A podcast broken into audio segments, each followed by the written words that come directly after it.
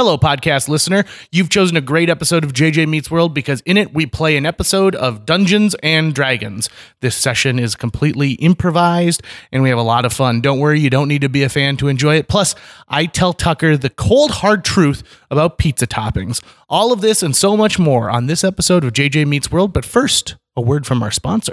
This episode of JJ Meets World is brought to you by Natalie Deutsch of Hatch Realty. Natalie has a proven track record to get your home sold faster and for more money. She is consistently focused on her clients' needs and wants throughout the entire process and make sure that they are well taken care of. If you're looking to buy or sell, reach out to Natalie today. On average, Natalie sells a home every 3.74 days. That's at least 2 a week. And last year, Natalie earned her clients on average over $4,000 above list price on their homes. And you don't have to take our word for it. Here's some of the great reviews Natalie has received. I was overwhelmingly impressed with Natalie and all the Hatch team. She was very responsive and responded to all of the emails within an hour. She gave great advice and encouragement from the listing and pictures, the offer, and all the closing details. The marketing team knew exactly how to promote my property, and I was pleased by how soon and easily my property received an offer. I was actually dreading selling my condo, and Natalie did such an awesome job that I felt like I really didn't need to do anything. The thing I most appreciated was that she really listened to what I wanted to do and respected my decisions. I would definitely recommend Natalie and all the Hatch Realty team. They made this process so wonderful. That was from Diane. So listen, if you're in the mood to buy or sell a home, give Natalie a call right now. You can reach her at 701-388-9338, Natalie, Natalie, at HatchRealtyFM.com, or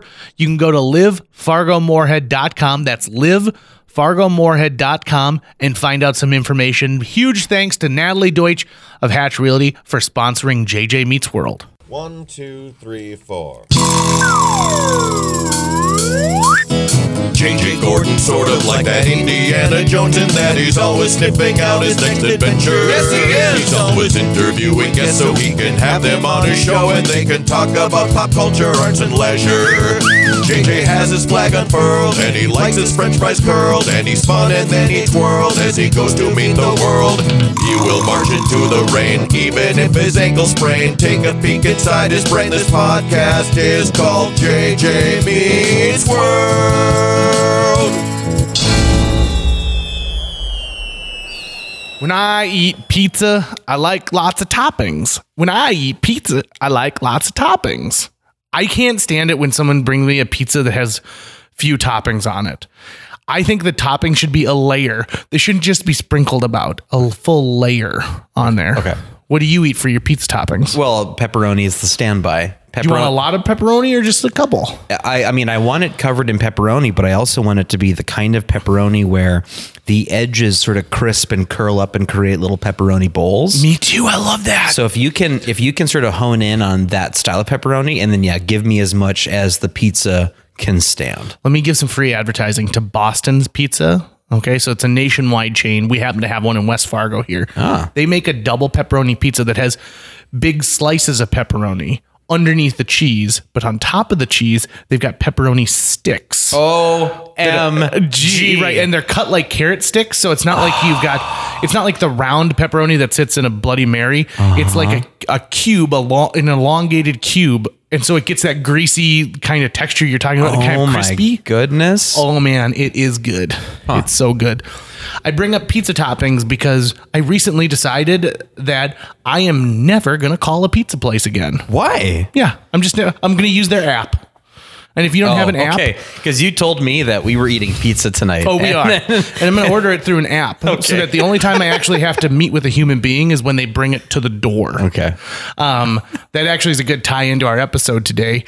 We're going to present to you guys my Dungeons and Dragons group. We've been meeting together for like 6 years, and now we're finally going to have a session that is on this podcast. Right. Very excited about it. So we get into the logistics of it. You don't have to have ever played Dungeons and Dragons to enjoy this. They're all improvisers and they're pretty good storytellers. So this one's a lot of fun and there's some humor and there's also a lot of pop culture references. And I'm really glad we're still getting that pizza tonight. Yeah, oh yeah. Pizza and wings. I would have been a very angry bard. Yeah. don't know what I'm going to be. I give the bard some special powers in this. Nerds. All right. So that's it. Sit in, relax, enjoy. And if you're listening to this at your place of business, be ready for everyone to ask what's so funny. And then explain to them that you're listening to a Dungeons and Dragons podcast. So enjoy. JJ Meets World. All right, this is the D&D episode, and what we do is we have three adventurers in front of me. We have Phil Goodell, Jason Jacobson, Britta Nelson, all three previous guests on JJ Meets World, and we will be... They've drawn random characters, so they didn't get to pick their character, they didn't get to pick their strengths, they just had to randomly grab it, and then they've also been assigned some spells. So what I want to do first is do a character intro, who you are, a little bit about yourself, and then if you could go down your sheet and tell us some things about yourself. So let's start, Phil, with your character. All right. By the way, we're all eating pizza and pop and buffalo wings while we do this. Here we go. Just taking a sip of orange soda. All right. My character's name is Brent Brandt. He's a human bard. It says medium up there. I assume that means size medium. Yep. Okay. Duh. Well, you never know. I have 130 hit points, an AC of 14. Some of my stats, a one strength or a +1 strength, +1 dex, +8 constitution. Man, I could take a hit. +2 intelligence, +8 wisdom, +8 charisma. I've got two spells. That doesn't include the cool ones that I just got from JJ. My main spells is dubstep, where I could force all other characters to dance for a round. And then also moves like Jagger, where buffs another character by naming a famous dancer and using their moves.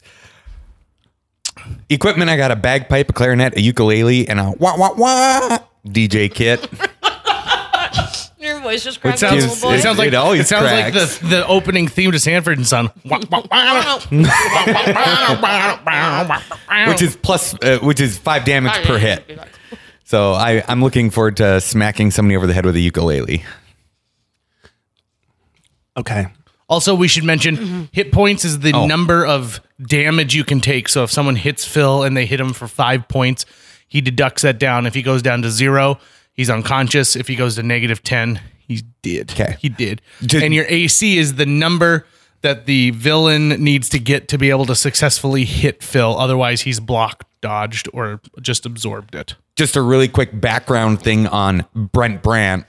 My character has spent many a year going from a performance to performance and taking selfies with those performers all the time. Like the king of selfies. Yes, until suddenly I decided I'm going to be a performer, and then I got myself a bagpipe, clarinet, ukulele, and a wah-wah-wah DJ thing. Did you step on a chicken? Yeah. Just so we're clear, it's wah-wah-wah is what we're talking about. Wah-wah-wah. Jason Jacobson. Okay, so you know how in 80s cartoons they would have a special intro that would do the character? So this is the intro sequence for Natty Bumpo.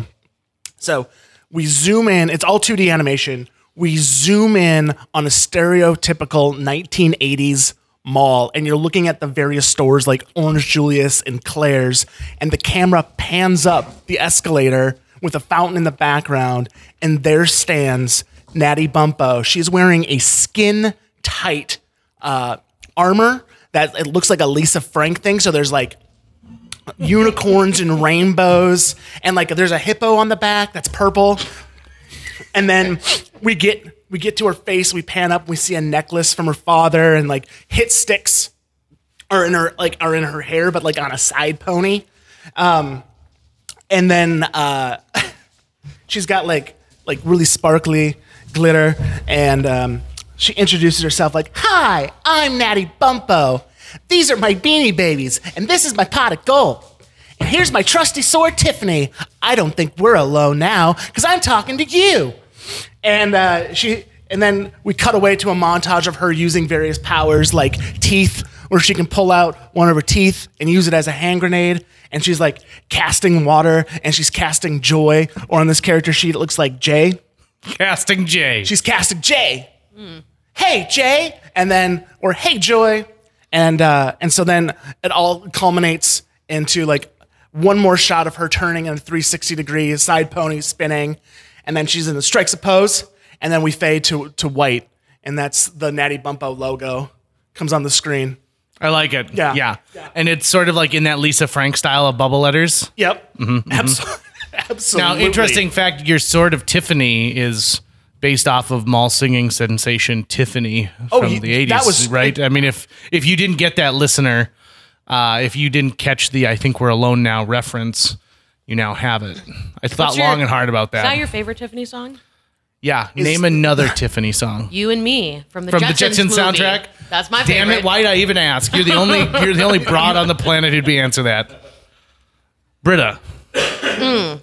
Hello, I am patreon.com/JJ Meets World. What was that name again? Patreon.com/JJ Meets World. Wow. I'm a barbarian halfling, so size small. I've got a strength +6, dexterity +5, constitution +0, intelligence +1, wisdom +4, and charisma +1. I have some gold in my pocket, 6 pieces. Could be more if you donate. Totally unsolicited. 105 hit points, 10 AC. We've got some special skills like Venmo Venom. If I use that, I spit venom that lasts 3 rounds and hurts double if touched on multiple surfaces of one creature. 5 feet, 5 damage, +2 damage. I can use that 3 times per day. I have to burp. Oh, I just ate someone's burp. Damn. Well, I hadn't burped yet, so I don't think it could have been me. Mm. Oh, you just opened the wings. That's what I opened the wings. Like, I decided did I would.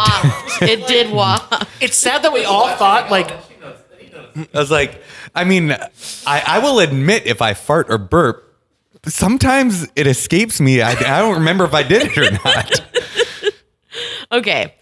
Second special skill, keep the lights on. I open my mouth and a blinding light erupts. Anyone not covering their eyes is blinded for 1 round. Also can use 3 times per day.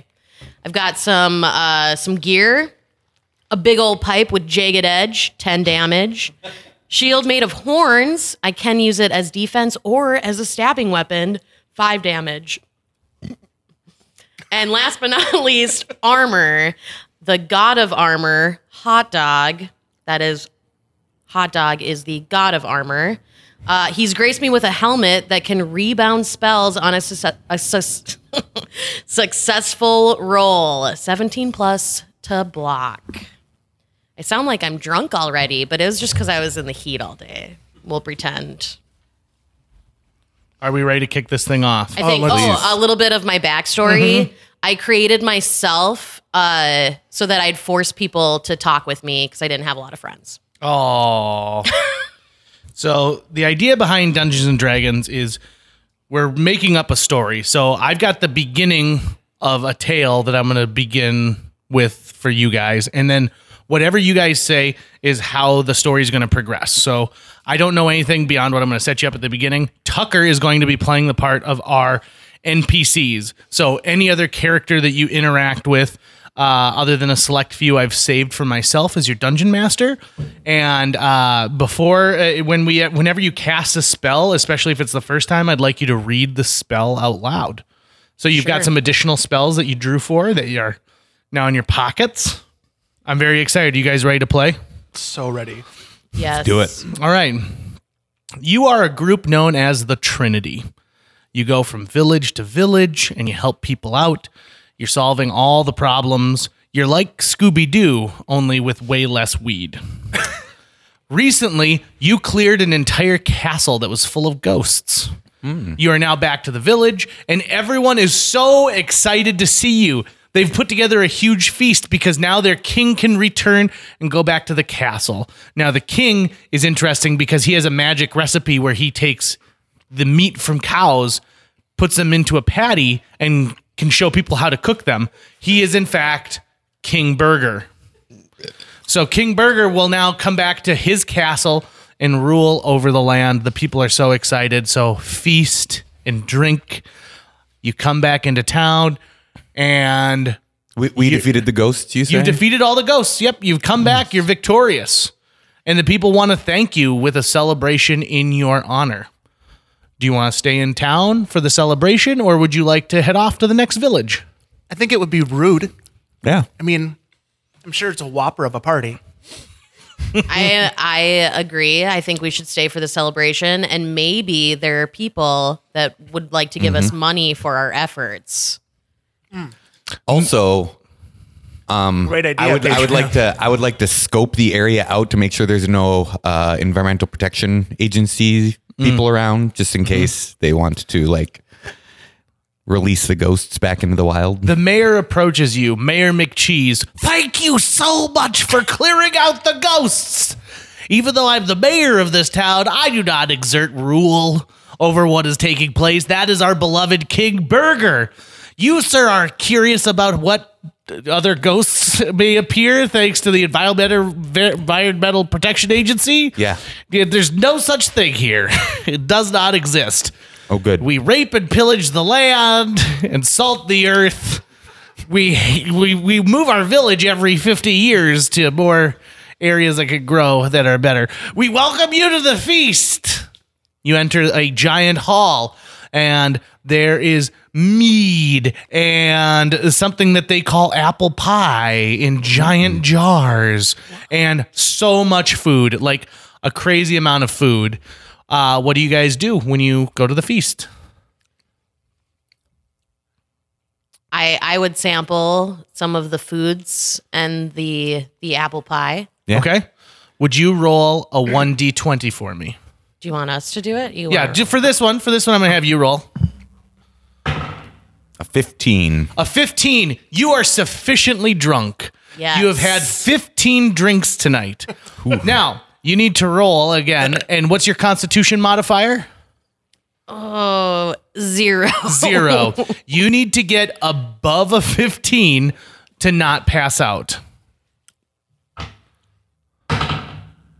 Nope, I pass out. Ah, that's too bad. Nice. Patreon.com/JJ Meets World is passed out in a corner with a smile upon her face, his face.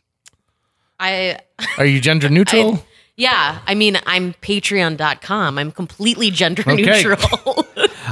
Well, the genitalist. Everyone is welcome. Every Patreon is welcome. All right, as Patreon.com is, as I see it close to passing out, I'm going to sing it a lullaby. All right, and what lullaby would that be?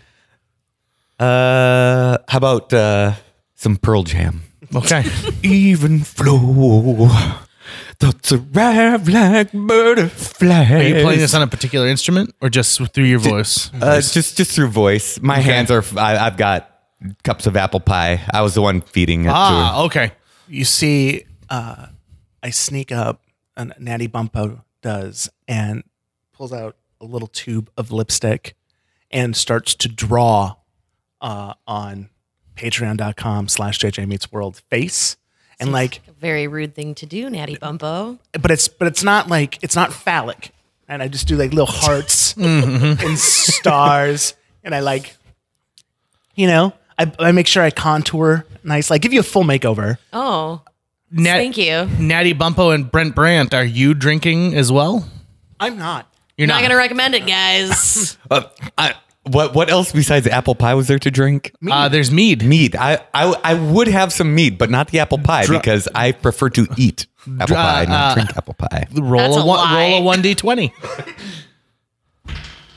14. 14. You have had 14 glasses of mead. You must roll again to decide if you're going to pass out or stay awake. All right. I have a constitution with a +8. So you get +8 to whatever your roll is.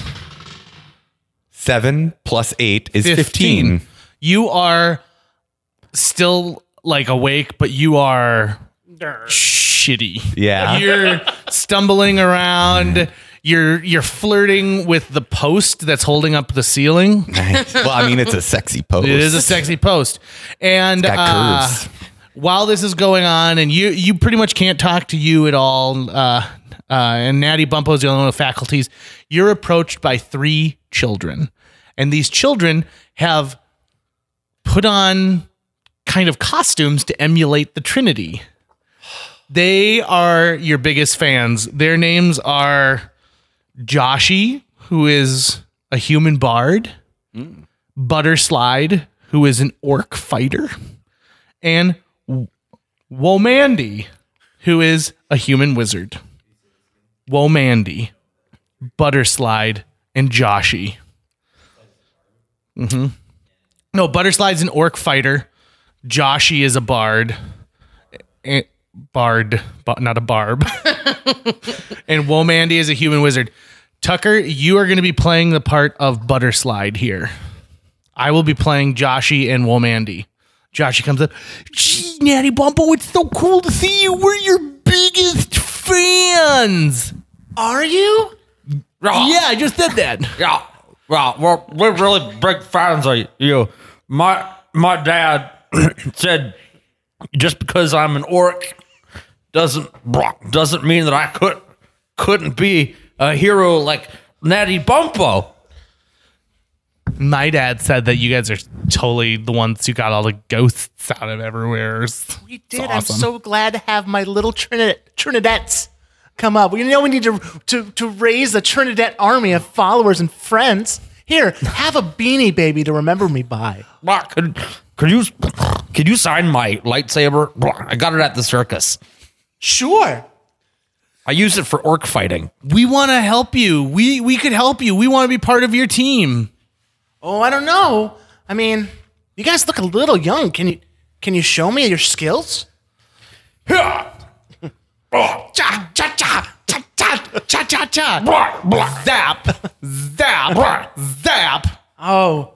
I don't know. I think you guys are going to have to get a little bit bigger before you join us on our quest to fight ghosts. My character sees the commotion, and I will wander towards you guys. Yep. And Brent, you are drunk. You are not going to be drunk in front of these kids like the last time. Why does that kid look like me?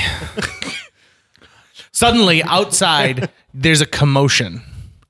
Mayor McCheese comes in and he goes, "Oh no, it's happened. It's happened. The prophecy has come true.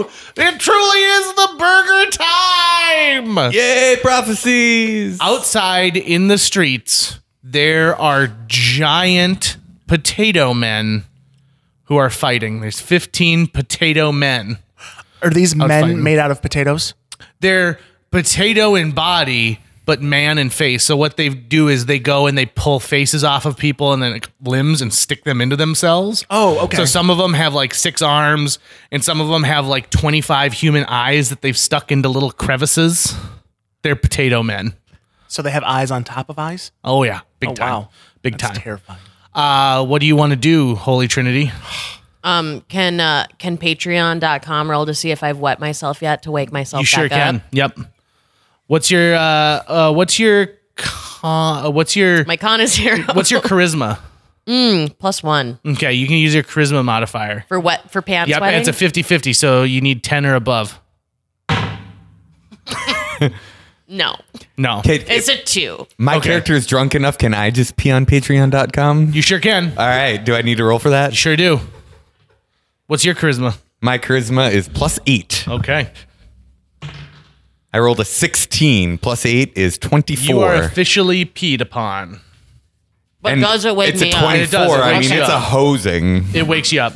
But I don't want to be a Trinity anymore. You guys rush outside into the courtyard, and there are 15 potato men. How would you like to go about fighting? We will start with the soberest of the group. So, I'll look at... So, okay.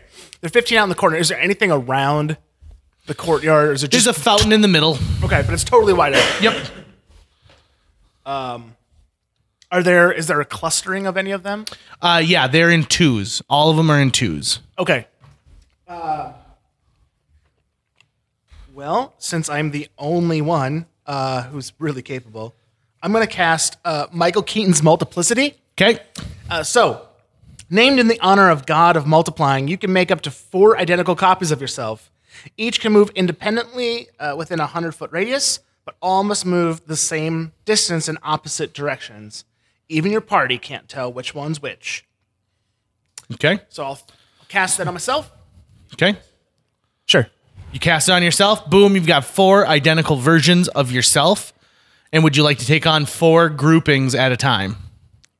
Yes. You can go for it. So let's do it. So I take out my Tiffany sword. We all take out our Tiffany swords. Mm-hmm. And then we rush the potato men. Fantastic. Okay. The potato men have a very low AC. So anything above a 6 hits. Okay. So I will roll 1 for each group. Hit. Oh, what's your strength modifier? +3. Oh, hit.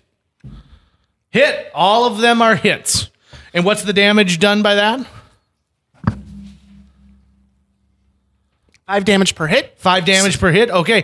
They look like they took almost half damage each. Yes. So 4 groupings have all taken half damage. Okay. And then the next drunkest person would be Brent Brandt. I'm going to see these potato men and get a little hungry. Okay. And kind of say, I could use some baked potatoes. I'm going to cast Great Balls of Fire. Okay. And read that for me, please. It says, from the tips of your fingers on a single free hand, burst Roman candle-like fireballs. They shoot through the air for 30 feet or until they encounter something 3 inches solid. They burn 10 damage per ball. The cast is instant. It lasts 1 turn. No requirements. Notes, bards who throw this utter Jerry Lee Lewis and may shoot from 2 free hands and their eyes for a total of 12 balls. Ricochet off of stone surfaces directly back at caster. Okay, so you are a bard. I am a bard. So you've got 12 pieces of fire that you're going to shoot off. Yes, and how many potatoes are there? There are 8 clusters. 8 clusters. Yep. So I'll go for all 8, and then 4 of those 8 I'll hit twice. Okay. So just spreading it out.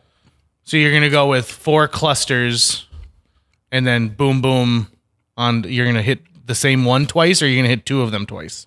I'll hit 2 of them twice. Okay. Just doing as much damage all at once. Sure. Right. Yeah. So, cluster 1, gone. Cluster 2, gone. Yeah. Cluster 3, gone. Cluster 4, gone. You have got 4 clusters left, and all 4 of them look like they've taken some pretty decent damage already. From Michael Keaton's Multiplicity.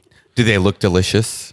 They do. Ones that you did, there is a weird greasy smell in the air, and it smells good. Like the whole town. In fact, people were looking out of their windows for commotion. Now they're looking out of their windows going. Is there any garlic nearby? There's not. No? Okay. No. Okay, you're stumbling around patreon.com/JJ Meets World. How far away from me are they? I would say they're about 30 feet in either direction. Okay, I'm gonna run at the first one I see. Okay.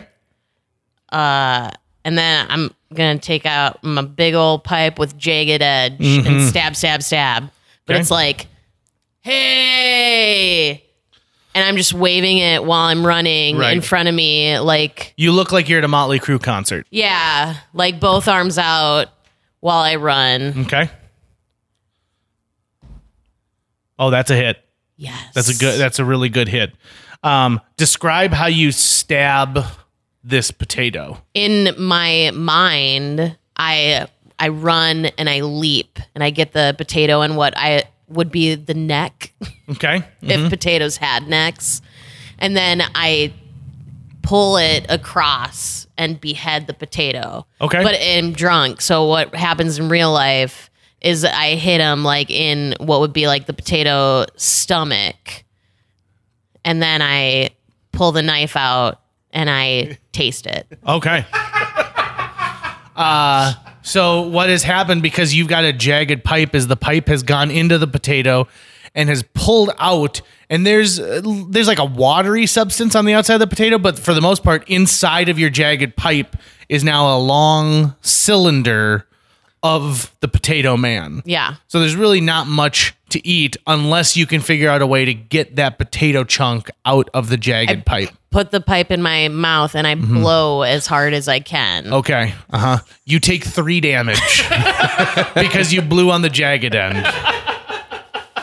Oh, man. But you do kill one grouping of potato. Unbeknownst to you, you stabbed a potato through, and because they're such a soft substance, your jagged pipe went through one and actually stabbed the other one right next to it as well. How big is my pipe? It's a big jagged pipe. Okay. It's not how I was picturing it. Mm-hmm. I love it. So now there are 3 groupings left, and we are... Did the piece of potato come out of the pipe? No. And in fact, now you're tasting your own blood. Because I cut my lips on it. So is there like a stick nearby? No, because it's the town courtyard, and they've tried to keep it really nice. There are some flag poles, okay. But you'd have to pull them down, crack them in half, and use that to shove it out. It's not all right. You hear. It's not worth it. As I see me like looking at the flagpole, like yeah, you've got like a potato, a lipstick heart over one eye, and some nice contouring, and then your mouth is just pouring blood. Yeah. It's horrifying. I tried to make you pretty. So as we get to the top of the round, what happens? But our 3 Trinity fans have joined you in battle. Mm-hmm. They have run at, and they say that they're going to take on the potato men just like you have. And while you are all concentrating on these pods of potatoes, they have chosen to run up to one potato group, and the potato group gets to go. So you're going to give the voice the potato man, Tucker. What does potato man sound like? Oh, what is that, a lightsaber? And this potato man has 6 arms. They're all different colors and different lengths. They're pieces of different human beings. And he picks up Butterslide, the orc fighter, and begins to stretch. And he's stretching diagonally. So he's got his bottom left arm as top right, and he's stretch. Not diagonally. That hurts. Mm-hmm. Another one of the potato men this time has 8 mouths, and each of them are full of like teeth. And Womandy is being chomped at by all of these different teeth. Oh my God, it stinks so bad in there. And Joshy, obviously the leader of the mini Trinities, runs at one and gets hurtled. I mean, this thing just pretty much grabs it and turns it around in a perfect spiral. He's the spiral spud and has thrown Joshy into a wall. Joshy takes a massive amount of damage from a head injury. That's right, kid. I'm no sweet potato. Top of the round now. What would you like to do, Jason? It's time to hassle back, you motherfuckers. And so the 5 of us attack like the potatoes in front of us. Right? So, okay. And then, well, I'm sorry. The ones that I'm drunk right now, but are there 5 of us or are there 6 of us? Are we including the kids that are getting slaughtered? There's five of me. Yeah, that's right. He's got Michael Keaton's Multiplicity. I'm so confused right now. Because you're so drunk. I'm so drunk. So, because there's 4 groups left. So we'll attack. I'll tell them to attack, and then I will run. There's actually only 3 groups left. Oh, okay. So I'll have them attack, and then I'm going to run over to Joshy, his massive head wound. Okay. And they all attack. I'll roll those. Hit. So 3 of them get hits, and I guess the fourth one is just over there being like, hey, just wait. Yeah. Just wait. Yeah. And Mayor McCheese like, I'm the mayor of this town. This looks poorly upon me. And so they get a hit. So that takes down the last of the potato men. There is a giant deluge of potatoes in the town, and there's mash everywhere. And the town's janitors come out with, and they said, this has happened a couple times before. We developed these with our fire department, and they have got brown fire hydrants that they hook up into, and a beefy smelling liquid starts spraying out, and they're washing all of the potatoes down to a bowl shaped area that they have in their court that looks like it should have been planted with planters, but no, it's just being filled with the remains of the potato men. And now there's a brown slop on top of it, and you hear the of chickens being killed beyond the court, and you look up and there's a sign dedicated to Colonel Sanders, winner of the Potato Man Wars. He was a good colonel. Yeah. He did what he could. And then does a chicken truck show up and drop a bunch of chicken in the courtyard? Chicken truck. Beep, beep. Yep. And they say, now we can truly feast. Everyone to the chicken bowl. And the whole town comes out. They've all made their own spoons out of different things. And so they're all eating it with spoons. And you see kids, and they've got mashed potatoes all over their lips. And they're like, oh, I've only got 2 teeth. This would be better with corn and cheese. Just saying. Future suggestion, McCheese. Do I give this spell? You just give that to Britta. So Britta gets your spells that you used. There you go. And the mayor comes over and he says that the children are all right, and they're actually orphans, and. Oh, well. They really want to help you, and Joshy, they wheel Joshy over in this kind of like truck, like thing, like a little basket truck, and he'd like to talk to you. Can he not walk anymore? We don't know. We'll find out. All right. Oh, I just wanted to help, you know. I just wanted to help so bad. What did I tell you, Joshy? Not until you're older. But I thought I could help. And did you? I wasn't given the tools like you guys have. I thought you did pretty good, Josh. I mean, you're a good leader, and you know, now ever since all 3 of our families got killed in that hamburger slide accident last year, and we became orphans, you know, Wamona and I have really looked up to you, and. We really want to... We could make our own Trinity. We don't need these losers. You were being stretched diagonally. If I hadn't been there, you would have been dead. Yeah, but it turned into a really awesome back adjustment, so we're pretty good. Joshy? Yeah? Can you walk? I don't know. Only time will tell. Can you walk right now, though? I said I don't know. Well, let's try to get you up. You're drunk. I'm going to like physically try to help Joshy to stand up. You help Joshy, and you put Joshy on his feet, and both of his legs collapse. The bones from his knees down come out in 2 different directions. And he's like, oh, my legs! Oh! Hey, Joshy, I don't think you could walk. And they take Joshy to the infirmary, and his 2 best friends go with. Hey guys, I don't think Joshy could walk. Maybe I could cheer him up by making him dance. No, you stand right there. You stay right there. Okay. Do it. It's a party. I could cast dubstep. I could get it. All these motherfuckers to dance. Well, let's wait. I'll go to the Mayor McCheese and be like, you had mentioned the burger time? Yes. You knew this was coming? There was a prophecy that was said at one time that when the king returns, the clown will have his time, his burger time. Then what a burger it will be.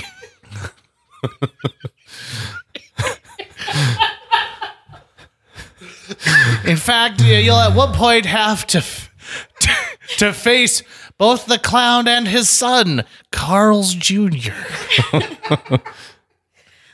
That guy sounds like a real jack in the box.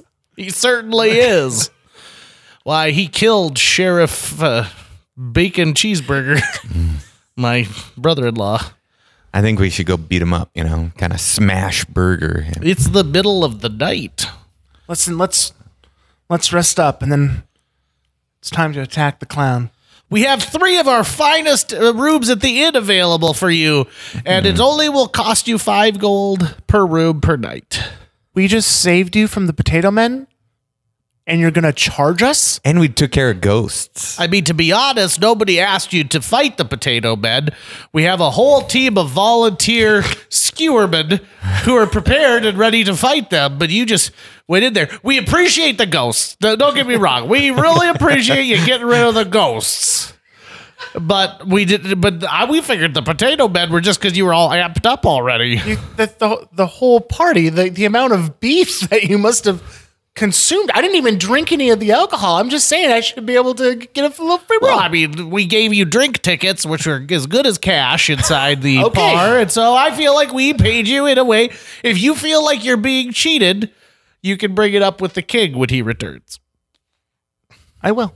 Now, of course, I have a free place you can sleep. I have an Air D&D over here. And no one has rented it for the evening, so you're more than welcome to stay in it free. I will. All right. Well, let me show you over here. There's 3 bunk beds, and there's milk in the fridge. It's raw milk. My good friend Zetus Bear told me about the benefits of raw milk. And so I keep it here now with a good selection of kombucha as well. So enjoy and rest easy on these pillows made of feathery down.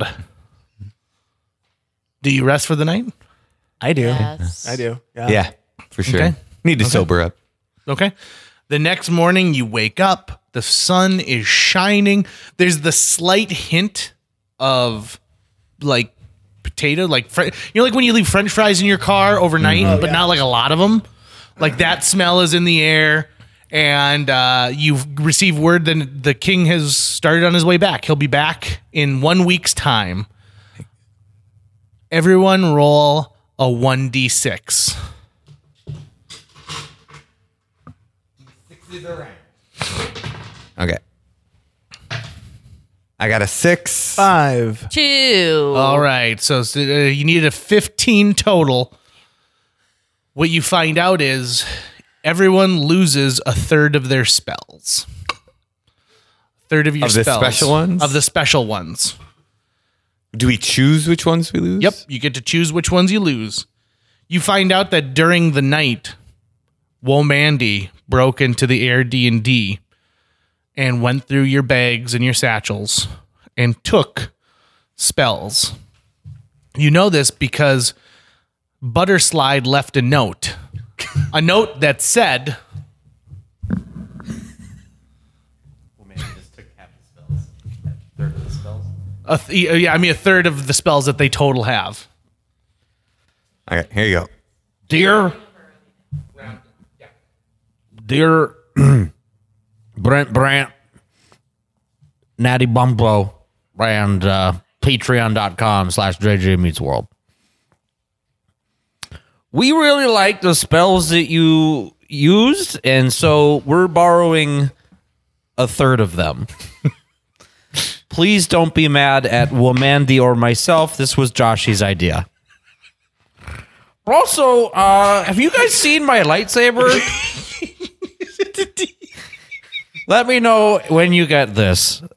This is Butterslide, the orc fighter.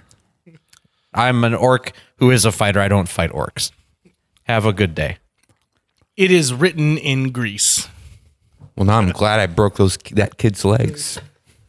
What do you want to do?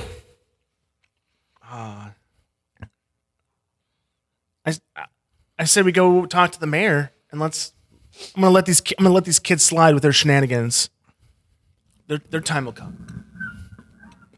Okay, you find the mayor outside of an all-stone building with a big iron gate in the front of it that looks like it has been melted down.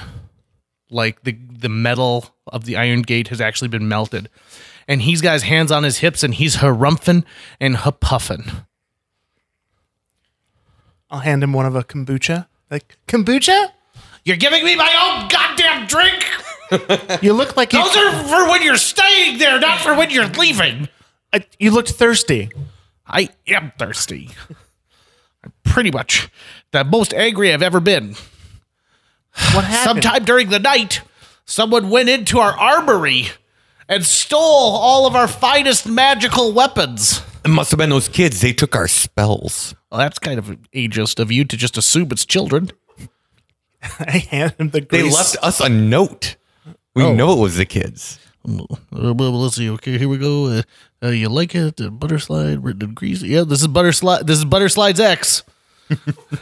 Well, it appears that the children stole from you, so logic would dictate that they also broke in and stole these weapons. But what could have happened? Did anyone speak poorly or harm the children to make them take a complete 180? They had recently organized a big thing. They were going to buy a pool for the orphanage, an in-ground pool. They had spent all summer clearing gnomes out of gardens, and now this is not like that. Where's the infirmary? Oh, it's right over here. Allow me to show you. All right, come on in. Welcome. It's good to see you. This is Dr. Baseball, my uncle, and he is going to be the one who's been caring for him. You can call him Paul.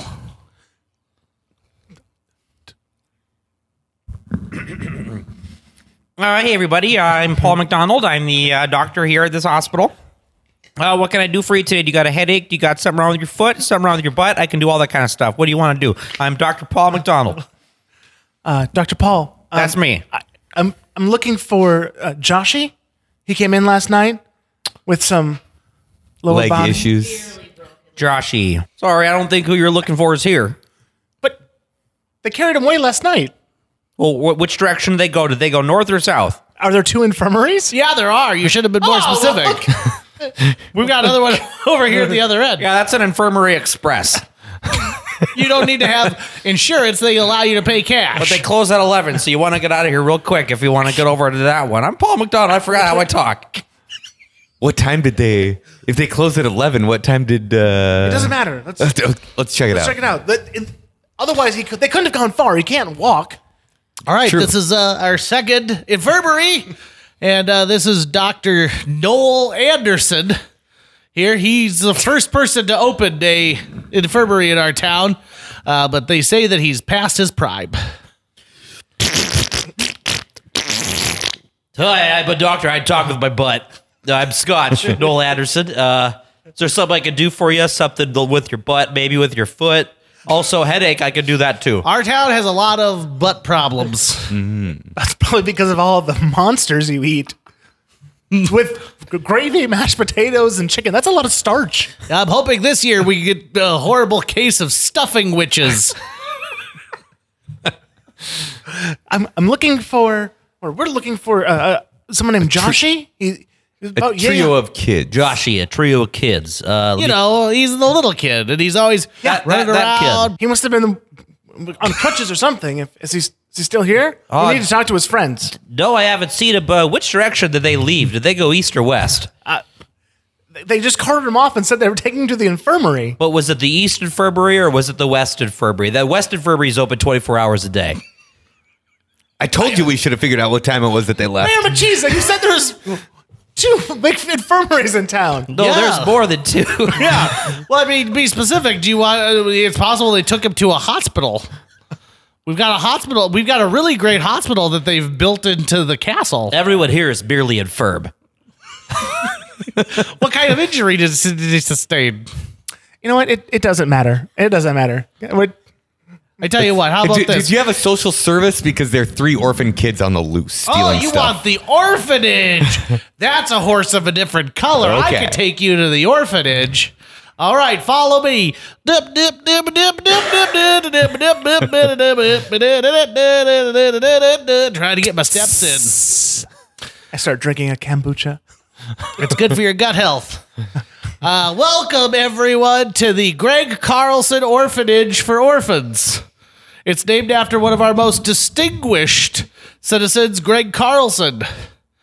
Greg, unfortunately, was killed in an ox fight.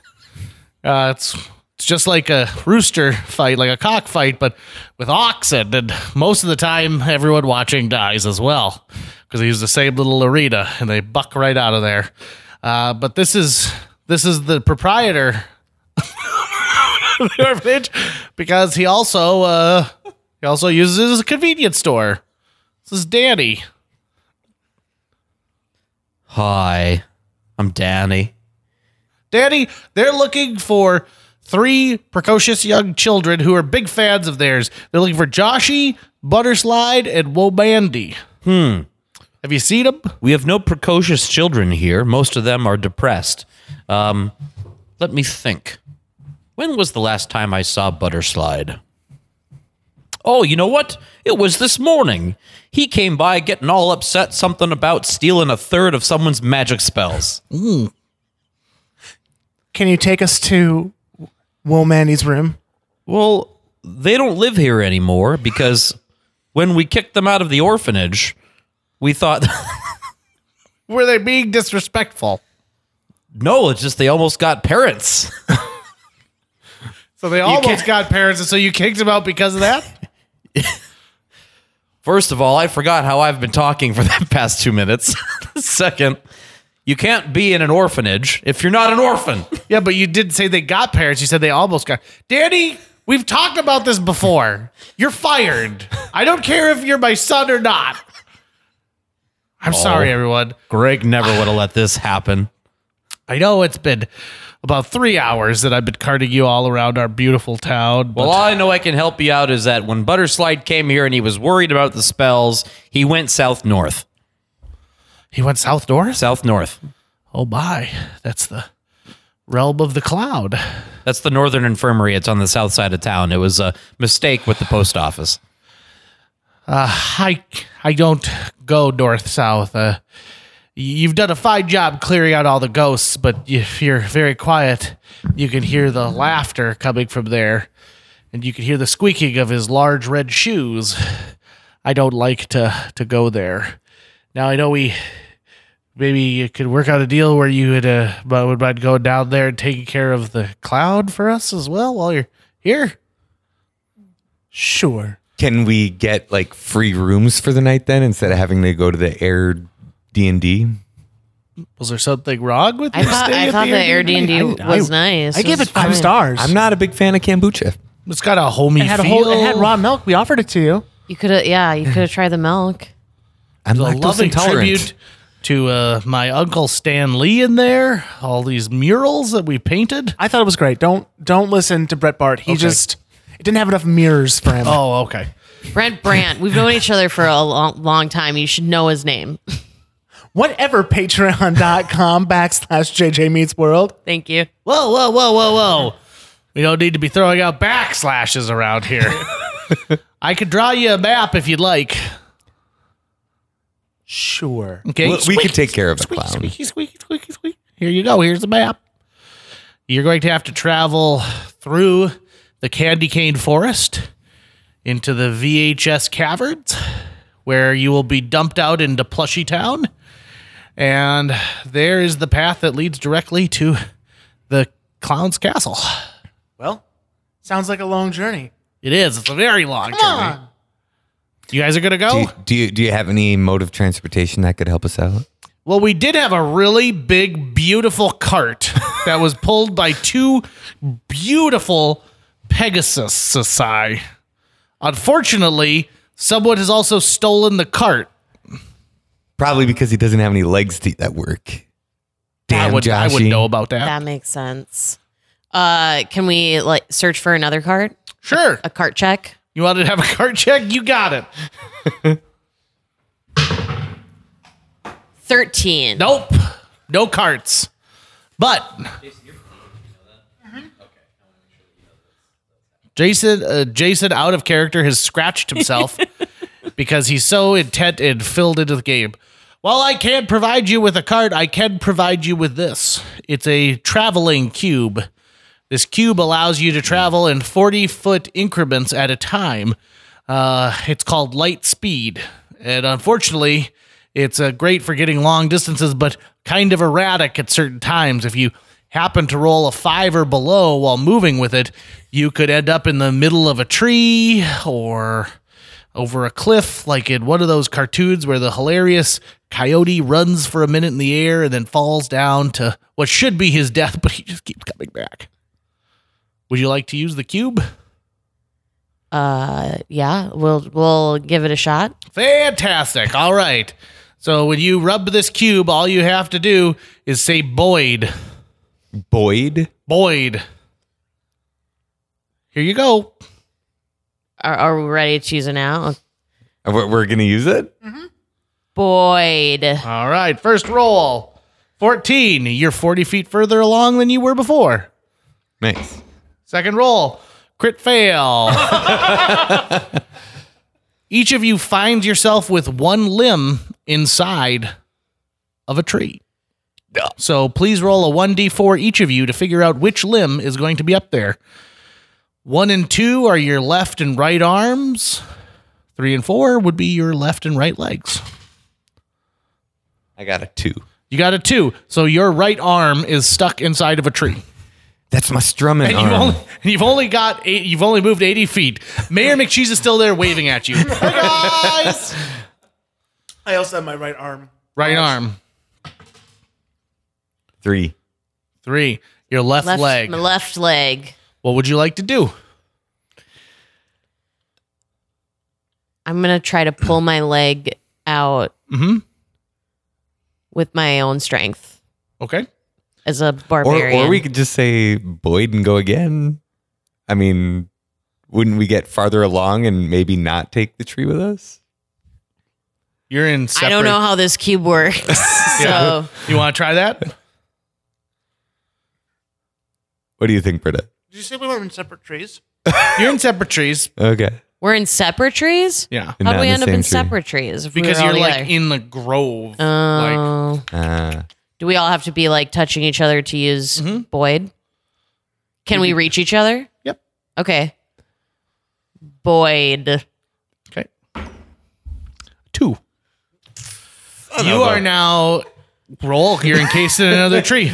You know, maybe. And not only that, but that other tree has been ripped out of the ground. And so before, while it was just standing there, now it has been ripped out. And so whatever limb you had is now being pulled away from you. And and stuck in the ground. So before you were just like standing there and it was an inconvenience. Now it's actually like pulling you away and jarring you. I rolled a 2 again. Okay. So now, my tree arm is in the new tree. So what happens is that tree now has grown all the way up your arm, up the side of your neck, and is causing breathing problems for you. Uh-oh. Oh my God. Good idea. This was a great idea. Hey, I didn't make it roll. So now my other arm. Now your other arm. So you've got one that's comfortable and one that's kind of pulling on you. Same leg. Okay. So now double leg. Now it has come up like onto like kind of all the way up to like where your crotch is. Sure. And you can feel it like you have slivers going in a 360 degree direction around your crotch. Okay. So like slivers are coming in, like the bark is eating its way into you. Oh. And you are now only 120 feet. Mayor McCheese is still there. Like 120 feet's not a lot. Like, 40 yards. Yeah. Mm-hmm. I don't know if we should use this thing again, guys. No, probably not. Mayor McCheese? Yeah. Can you get help? Sure thing. So Mayor McCheese goes back and he gets a collection of pizza cutters and small butcher knives, anything that's not necessarily a saw. And the citizens of the town come and they help you get free. And while they're doing that, they passively aggressively also remind you that now we're pretty much even, right? Like we're even with the ghost thing, and now we've freed you from trees. And most likely certain death. And so we're good. Would anyone have a response to anyone who's mentioned that casually to you? I mean, thanks for the cube that worked so well. It seems like it was faultier than you said in the beginning. And one guy says, well, that's why we don't use it. I mean, it's like train travel. It's there, but no one wants to use it. Patreon.com/JJ Meets World. Let's just take the loss. Fine. Thank you. You're welcome. And everyone takes 10 hit points worth of damage. Okay. I also start singing Thank You by Natalie Merchant. Nice. Good song. Good tune. While the last of you is being freed, a giant red cloud forms over your head, and you hear this menacing...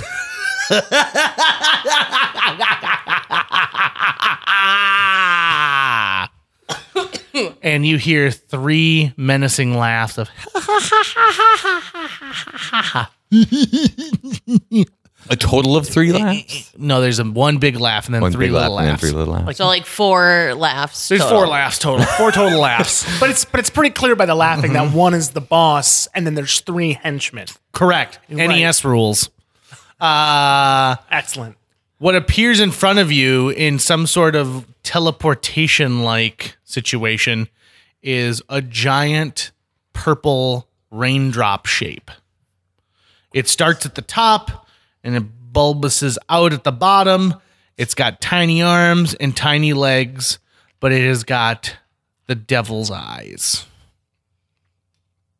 And he approaches you with intent to attack. Oh. So he's like charging us then? Yeah. Okay. And he's within grapple distance of you.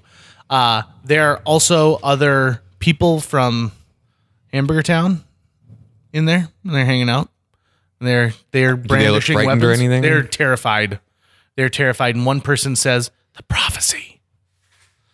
So as it's devil's eyes, I will cast joy. Okay. And I will turn mean. Right. I will turn mean people nice. You flirt and kiss them. Mm-hmm. Mm-hmm. I'd be like, "Oh, purple! You match my armor and the hippo on my back." So, which is a damage of what? Any damage? No done? No damage? No damage done. I just turned them nice. Okay.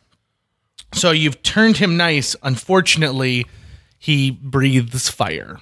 So your kiss is going to sustain damage to you from that. I wasn't like kissing him on the lips, but I'll tell you. Yep. Oh, it's got to be a lips kiss. Oh, okay. That's where joy comes from. As well as Jay. And you're going to take 50 damage for being so up close and personal. Okay. Yep. 50 damage. But because of this, all of a sudden, what am I doing here?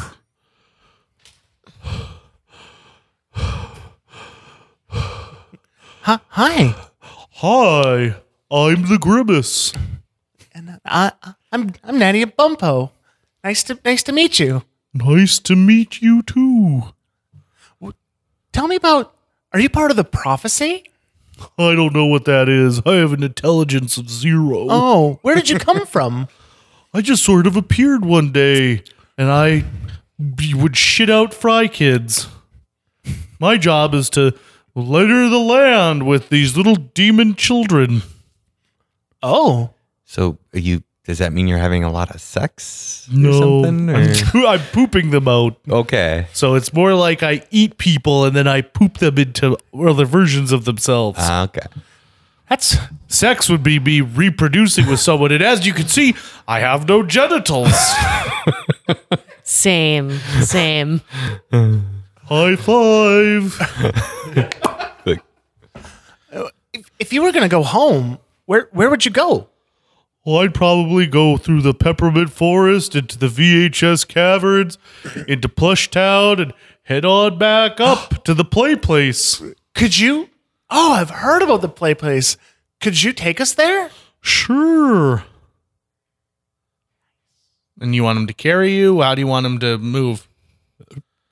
Is he willing? How big is he? Is he willing to carry? One of you could probably get on his back and... The other ones could probably hold on to his like arms, and he could probably like carry you at that time. How hungover is Patreon.com/ JJ Meets World? I've been drinking more apple pie this whole time, so I'm not hungover. Oh, okay. That's what you're asking. Slightly buzzed. I'll take the ride. Okay, I jump on its back because I'm getting nowhere near that mouth.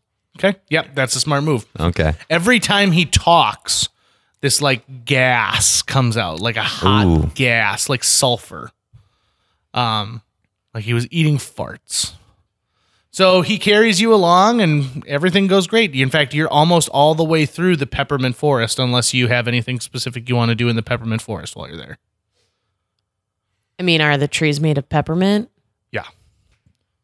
Like candy canes or like gum? Like candy canes. Okay. I like a tree. Okay. You get great breath.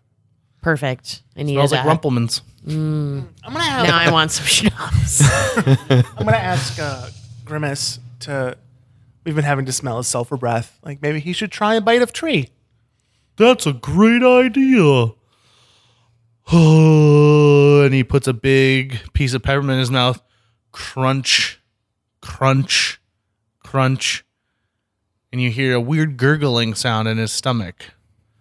And the gurgling seems to be getting higher and higher and higher. And he belches an enormous belch that sends bones and skulls and like little flaps of skin all over the Peppermint Forest. It would look like a human being who would vomit this much would be dead. But for him, it's just what comes out in the belch, right? So is it like Problem Child? Yes, just levels? Like that. Okay. Just like, or that scene in The Sandlot where they keep throwing up.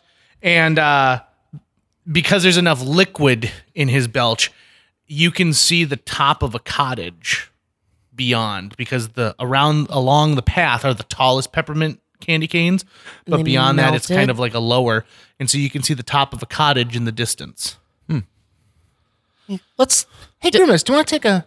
We should, does Grimace know who lives there? You've been through this forest before? I've never seen that cottage before. Well, we should go say hi and be neighborly. Okay, it'll take me a while to push through the heavy underbrush.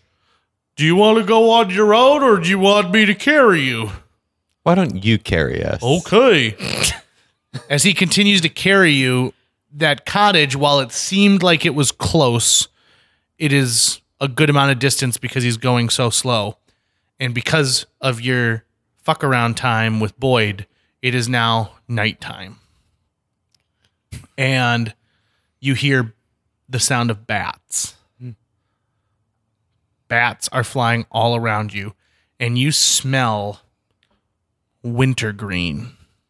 You smell peppermint. You smell catmint. You smell what is lemon. It's like what cats play with. It's like catnip. It's like catnip, but it's like a mint. It's of the mint family, but it's that same kind of plant. Huh, I learned something today. And you smell spearmint. Spearmint. Yep. Double mint. Oh, there's definitely some double mint in there. And suddenly you feel something grab Natty Bumpo. Something is taking you by the back, and it's put its claws into you and is picking you up. I tell everyone, close your eyes. And then I say, keep the lights on. I close my eyes. And I open my mouth, and a blinding light comes out. Okay. Unfortunately for you, Brent Brandt, since you just closed your eyes... you're blinded as well. I believe the spell says cover your eyes. It does. Also, it does. Grimace is now blinded and flailing from the blindedness. And so you have been thrown off, and everyone is in different directions, while Natty Bumpo is still in the sky flying away. So can I see any, looking up, down, left, right? Oh, God. So, did you cover your eyes or did you close your eyes? I was told to close, so I did what I was told. So you are also blinded by the light. I believe I am also blinded by the light. Nope, you're not. I don't get affected by it. The caster is not. So I just watch all this happen. Mm-hmm. I'm like, my bad. You're supposed to cover your eyes. Mm-hmm. I'm so sorry, guys. That was my bad. I'd like to recap my condition today. I woke up feeling great, not hungover at all, and now I have burn damage, and I'm being... At least you're not wrapped up like a douche. Yet. So, meanwhile, it sounds like just now your senses are heightened though because you've lost. So like, how quickly are they taking Jason away? I would say probably moving at like 10 feet per like flap. Like these are giant bats. So they're more than 20 feet away from me. I would say you probably have the reaction time before they get 20 feet away. Okay. I'm gonna cast Thornacnid. Mm-hmm. I cast with both my hands, leaving me prone, call up roots of nearby plant life into 8 rope-like tendrils, each 4 feet high, 20-foot limit. Cast is instant to wrap Jason and the creature. So this isn't going to work great for a podcast, but you know how Grimace is so giant fucking high that he can carry you, and Jason was grabbed off of Grimace easily more than 4 feet off the ground. Yeah. So now Grimace has tendrils that have sparked up underneath him, and so now he is freaking out. Completely freaking out because he's blinded and there's things tickling his feet, and he's also being now attacked by these. I'd like to point out this is why barbarians should not cast spells. Hey, Natty Bumpo, are you doing okay? No. I'm gonna cast dubstep. I'm going to force all other characters to dance for one round, which might mean that they are going to fall because they can't. I assume they can't fly and dance at the same time. Okay, and so you're going to cast dubstep? Dubstep. All right. So for one turn, all characters now have to dance, including these bats. Yes. So these bats start dancing and immediately fall from the sky. Now, if we're going to assume that it was 20 feet by the time Britta cast her second, by the time you cast it, it's 30. So let's use a little bit of the Pythagorean theorem here. So if you started, let's say, at what I assume is like 15 feet high, 25, 35, 45 feet, and so you cut that down a little bit, you're probably at like 38 feet above the ground. Mm-hmm. And you fall. Mm-hmm. To make matters worse, you're also dancing, so you don't get even a chance to like help yourself in your fall. Okay. Yep. So you're dancing and you're bebopping and you come down. Now the good news is you are outside of Grimace's reach, or he could have slapped you across the face. Oh, thank God. And sent you flying. He's dancing too. Oh, Grimace is dancing. And in fact, Grimace is dancing so much that he's causing peppermint trees to fall and crash down in that area. So both of you need to do a save. And you have to roll a 15 or higher on your dex. 15 or higher? Yeah. I only get a +1 for dex. Oh, yeah, that's going to be tough. Oh. I almost fell. What'd you get? I've got a +5 for dex, so I still fail. Okay. I rolled a 3, so. I rolled a 10 +1, so 11. Okay, so each of you, you're going to take 25 in damage. Yeah. As these things, that dubstep. As these things come crashing down, just absolutely crashing down. 25 damage, you said? Yeah, actually, no, because Britta, technically you wouldn't have a chance for a dex save because you're dancing. So it doesn't matter. So you take the 25 no matter what because you're dancing. Jason, what style of dance are you doing? But Phil gets to do a dex save? Because he's the one who cast it. How can he do a dex save if he's blind? Oh, that's a good question. But remember, his senses are super heightened because of his blindness. So he could probably like hear the crashing.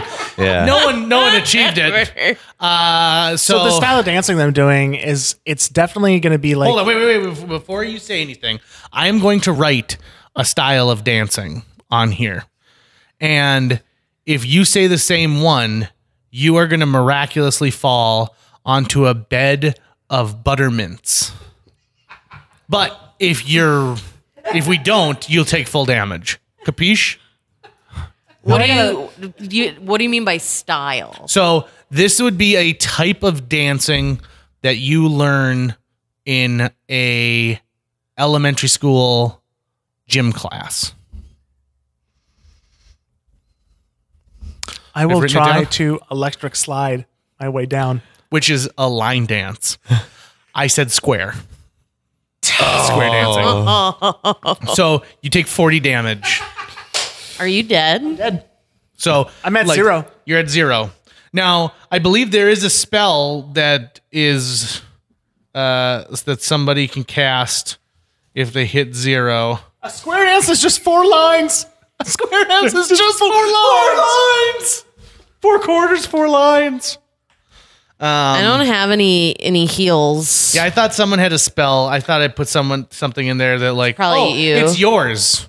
Where your unicorn comes... no! Oh, so your unicorn comes to life and protects you. Yes. Okay, so legendary armorsmith Lisa Frank has designed a colorful and lightweight armor adorned with unicorns and kittens, or kitties. When to 10 hit points or less, the unicorn emerges and offers additional protection. Okay. It doesn't say it heals, though. Right. So this unicorn has now popped out, and more bats are entering the area. And this unicorn, with its ethereal glow, its bright pink accent lines, its wide eyes with blue pupils, are keeping all the bats at bay. It's like your own personal Patronus. Only you don't have to like watch. You think your dad's casting it, but it's really you casting it. So, but you're off. You're off in the distance, but you're safe. This thing will keep you safe, and the bats don't seem to want to attack it. Well, yeah, okay? Why mess with art? It's Lisa Frank. Right. So you're roughly 30 feet away, unconscious, and you've got a unicorn guarding you. What do you guys do? I mean, are we done dancing? It only takes a round. Yeah. Okay. So at this point, the round is done because you've taken your damage without being able to do anything to save yourself. Am I still blind? How long does the blindness last? Nope, only one round. So okay. If it's end of round, everyone can see again. And please welcome. Mark off if you've used certain spells. I did. Okay, mine excellent. 2 times per day. Sure. Yep. So mark off each time you use it. So that at the next day it'll replenish itself, and it's sleep rules in this game of D&D. Sure. A person emerges and casts a bubble spell on Grimace, and this bubble goes all the way around him and sort of lifts him a few feet off the ground, and he's still flailing and freaking out like inside Glinda the Good Witch. Like Glinda the Good Witch, and this man is wearing slinky kind of sweatpants and a shirt, and he's biting his lower lip, and he's looking at stuff. He's got one hand out, and he goes, "God, hell's going on out here?" And he's put this bubble charm around Grimace.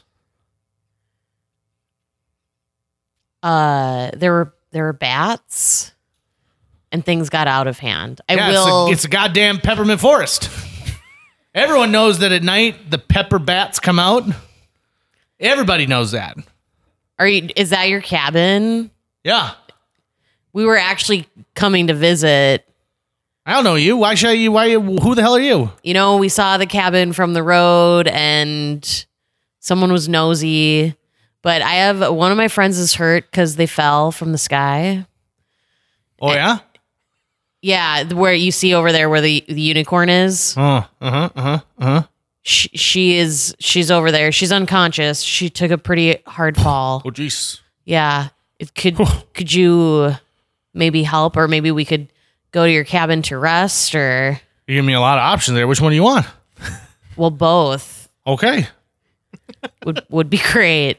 All right. What's your name? Kevin Kennedy. Come on over. So Kevin leads you to his cabin, but he's not going to help at all. Okay. He's not going to help pick up Natty Bumpo. He's just going to keep leading the way. And every now and then he stops and he talks to it's like he's talking to the trees. So like every 5 steps, he has a conversation with the trees, and it just goes on and on and on, and it lasts forever. Is Kevin Kennedy basically Tom Bombadil in this world? Yeah, pretty much. Brent Brandt, can you pick up? Yeah, I can. Natty Bumpo. I'll pick up Natty Bumpo. I only have a +1 strength, but that's better than. I guess. Oh, wait, you got a +6 strength. I do, but I'm also a small halfling. I don't know. I can try to pick her up. There's a size difference. Why don't you guys just fucking share? Why don't we both pick her up? We'll both pick her up.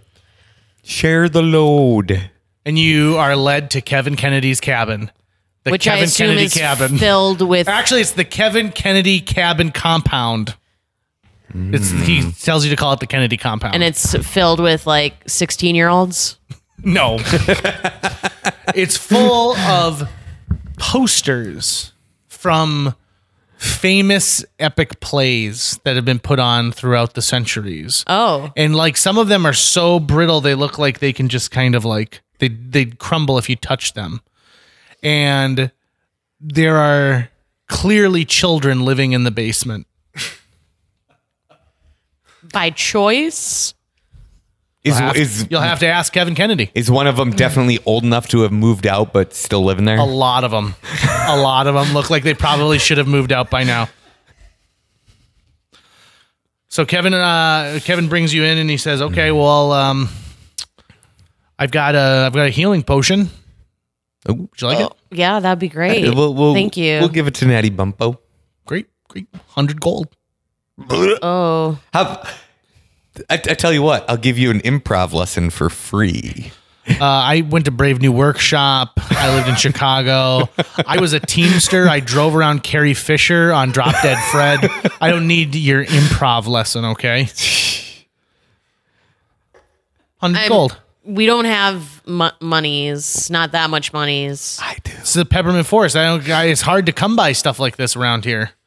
I don't make it myself. I'm a pochitarian. I don't even drink potions. I only drink milks. But you keep potions in the house? Yeah, you never know when someone's gonna, get attacked by, mint bats. Well, I don't know. What do we want to do? Don't look at me. I'll give you 50. I'll give you 50. Okay. I give him 50 gold. Okay. He takes half the potion and gives you half of it.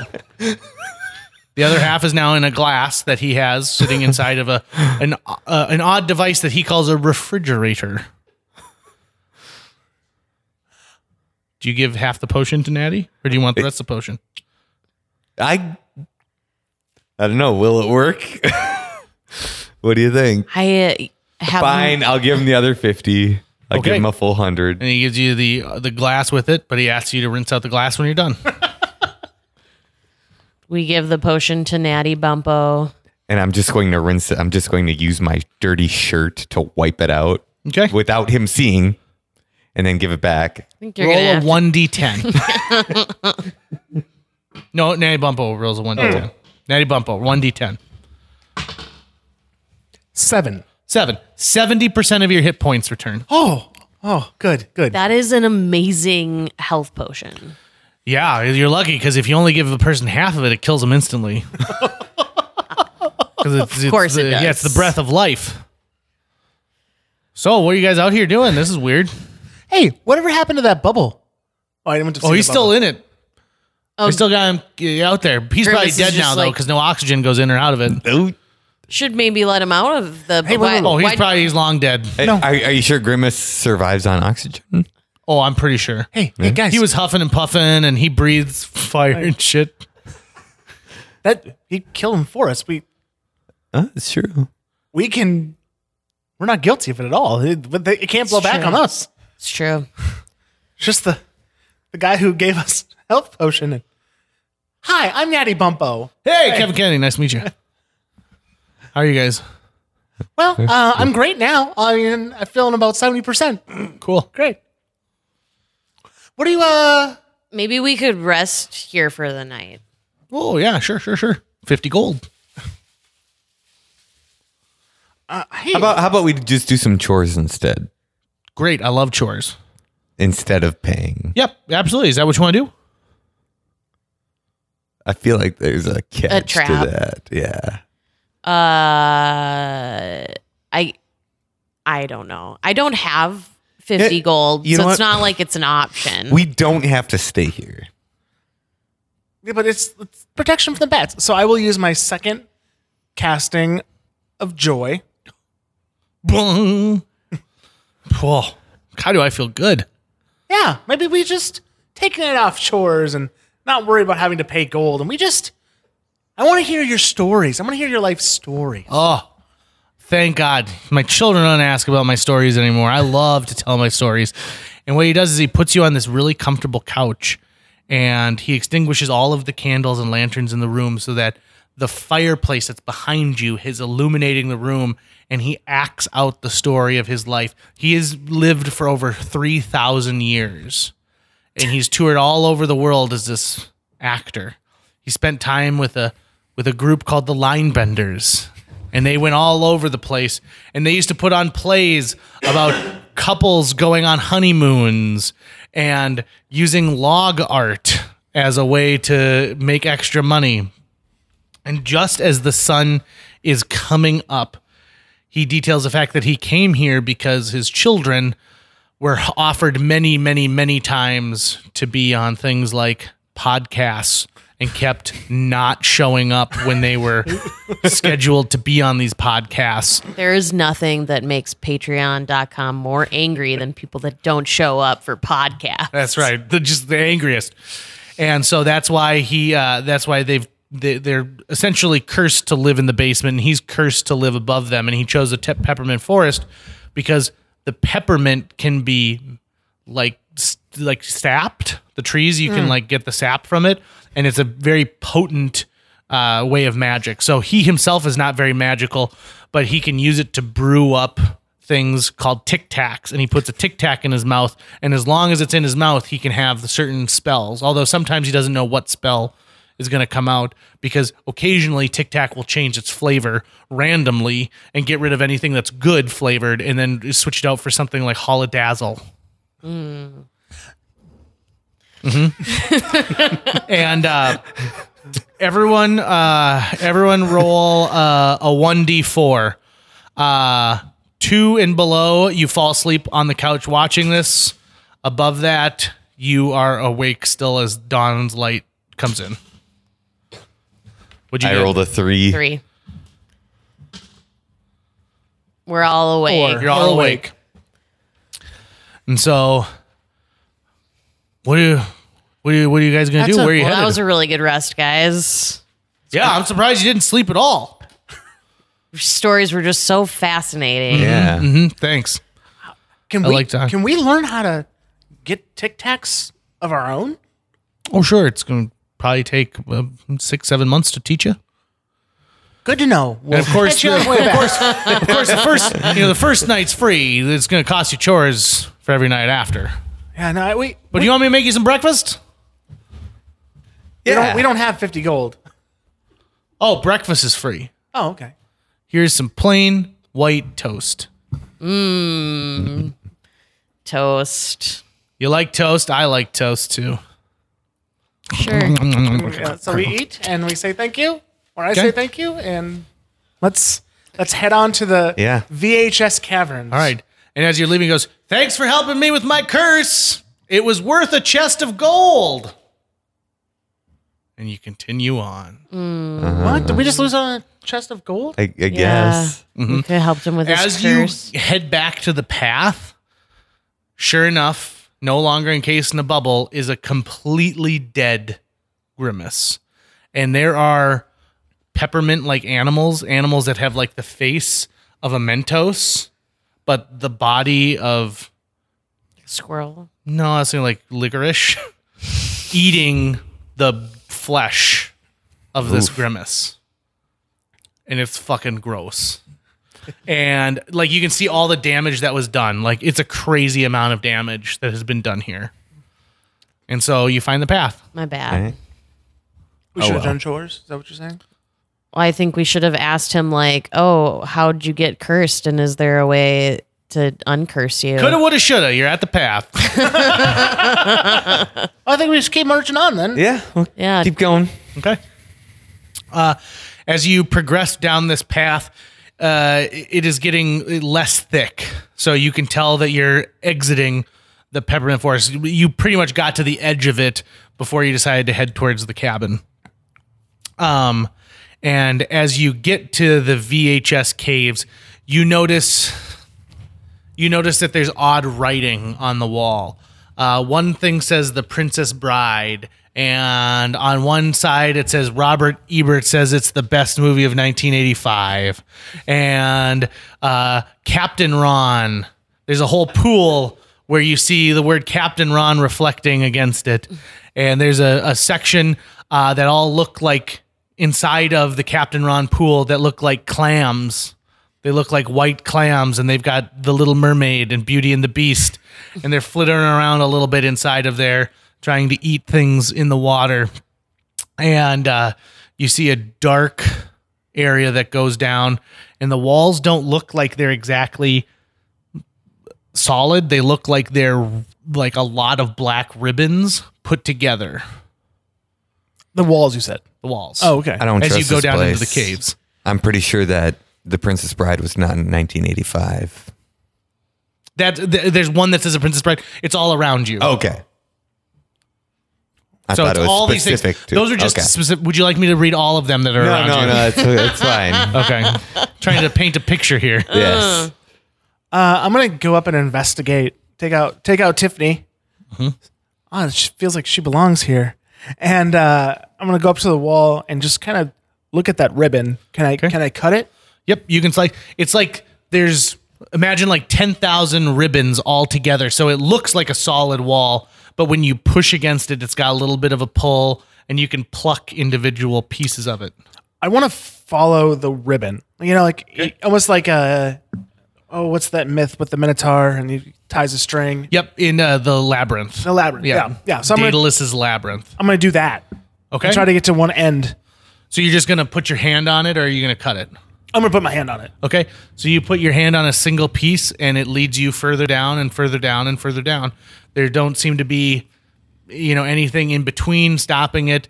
In fact, if you stop and look at it before you get into the darkness, you can actually see images on this. So if I look at the one I'm holding, and what frame, or excuse me, what image would I see? Sure. It's a frame. It's a frame of a young girl screaming.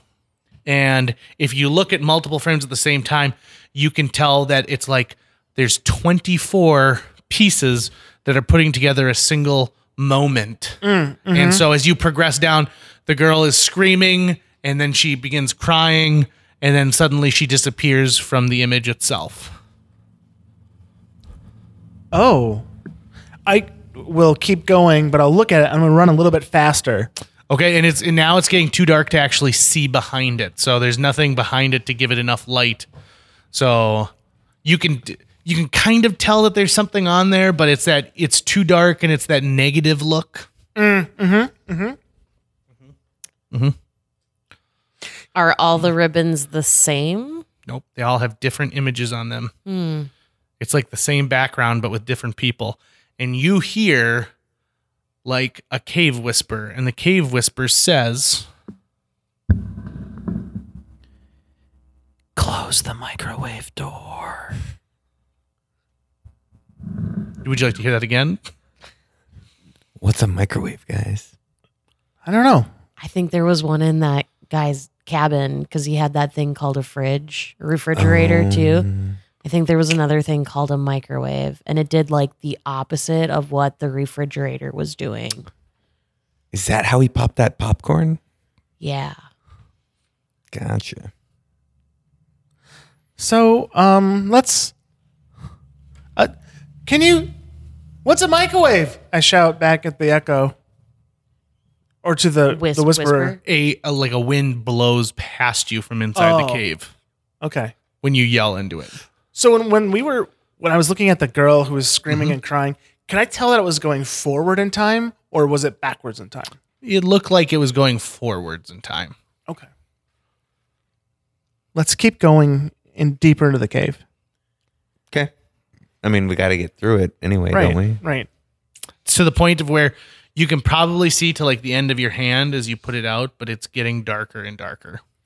Do we have any kind of a torch or a lantern or anything? I'll take this, like, these twin sticks from my mother, mm-hmm. and I'll see if they, like, are, if they like, glow, if I, like, bend them a little bit, or if they... There's no bend to them, but when you are getting them, like, when you're trying to work with them in your hands at the same time, you feel like a pull, like they're pulling together. Oh, so I'll let them go pull. Together. Yep. They pull together and spark pop off of it. And they don't arrive at anything to light them on fire, but it's clear that there is a magic happening as these things are sparking together. Oh, okay. Did we grab torches or anything that could be lit? I didn't see anything. Are there any torches lying around? Do a torch check. Torch check. D6. Anything? Go ahead, Britta. Anything 2 and higher? Nope. There are no torches. How about candles? I should play rolling. Nope. There's no candles. It's hard to come by candles. Flashlights? Nope. In fact, I tell you what. I can cast a blinding light. I will write a word on here, and I'll give you 3 chances to guess what that word is, and it's something that you would light up.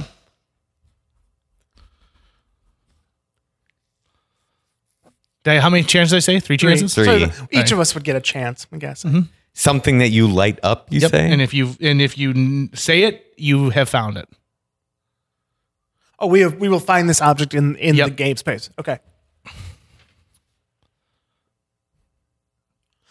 3. A candle. No candles. 3. Cigarette. 2. No cigarette.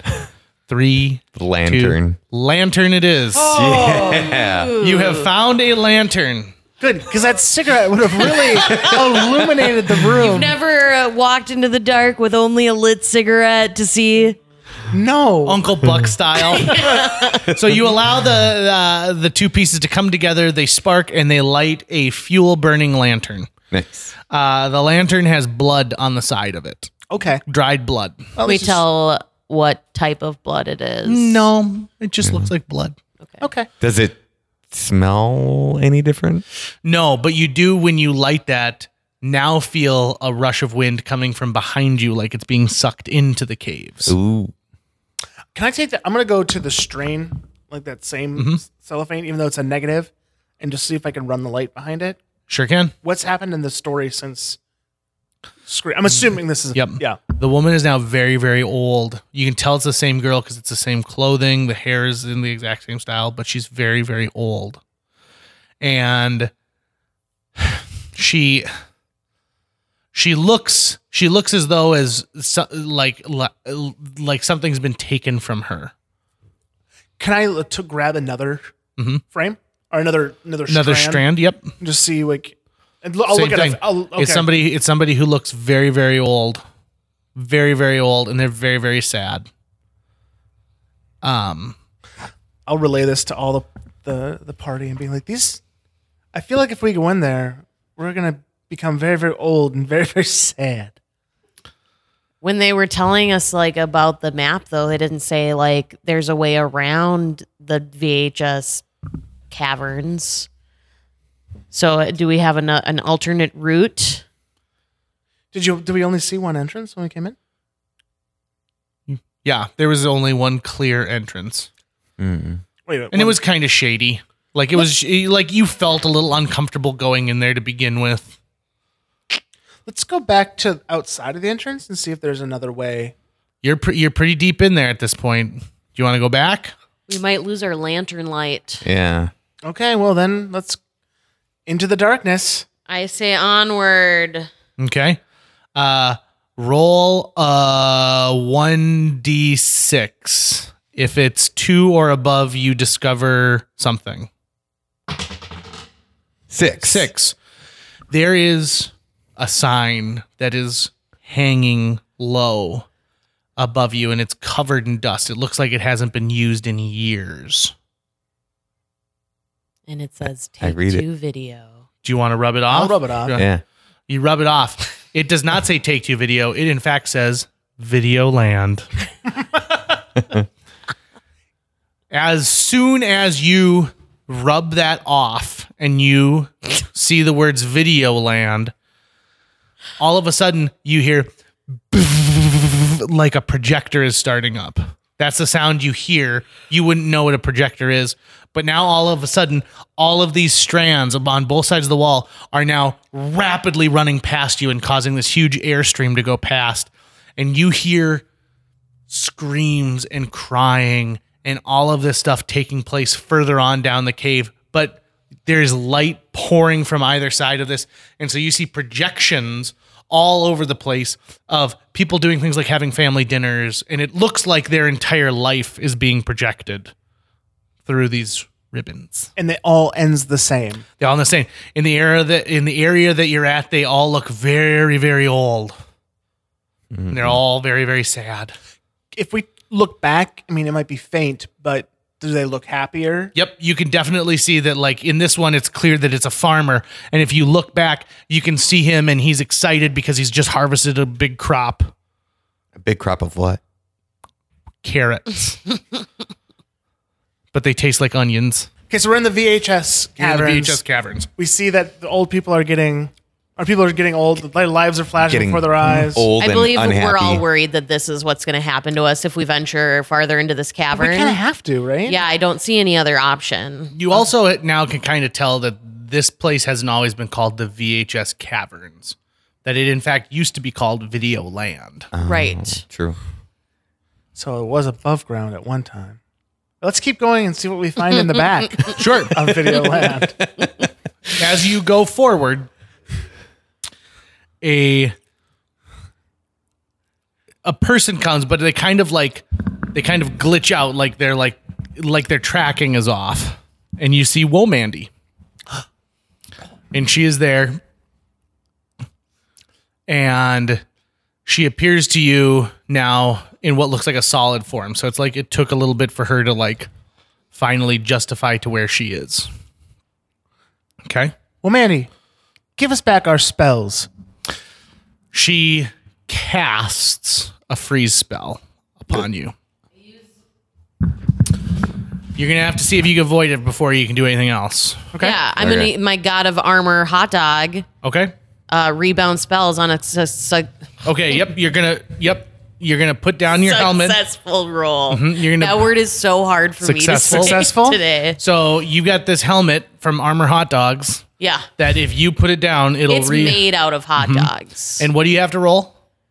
It's 17 plus to block. Okay. So roll your D20. Good luck. And no pluses or anything? Nope. No. I don't get it. I roll a 14. All right. No natty 20s. Close, though. Close. So you're going to actually lessen the damage that you take from this thing. Perfect. So... This thing blows by you, and it feels cold, and it feels like it's old magic. It doesn't feel new. It feels old. Both of you get a dex save on this one. Okay. 15 and above will half the damage. I get a +1 to my dex. I need to change my dice. 19. Okay. So... Phil, you take 20 damage. Jason, you take 10 damage. Yeah. Britta, what did you get? Your original roll was 14, like for your helmet? Oh, for my helmet? I forget already. It wasn't a success though, right? No, it was close. It was a 15. So you're going to take 5 damage. Okay. So you'll lessen the lesson. Womandy, you can see her eyes are not right now that like she's cast a spell. They look like, you know, like when a television goes, like I used to call it ants. Oh, but it's all like the fuzz and everything like that. That's what her eyes are doing right now. Okay. Mm. And she says, "You're too late. I have all the memories of the world. You're too late. You're too late. You're like 5, 10. Go Play a sport. And 6.5. You have all the memories of the world. That's too many memories. Let's keep going. Where's Butterslide? As a reminder to myself, what race is Mandy? She's a human wizard. Okay. I'm going to cast Liar, Liar, Touch. Okay. And touch Womandy. Okay. And you need to make a con check on that one. 15 and above.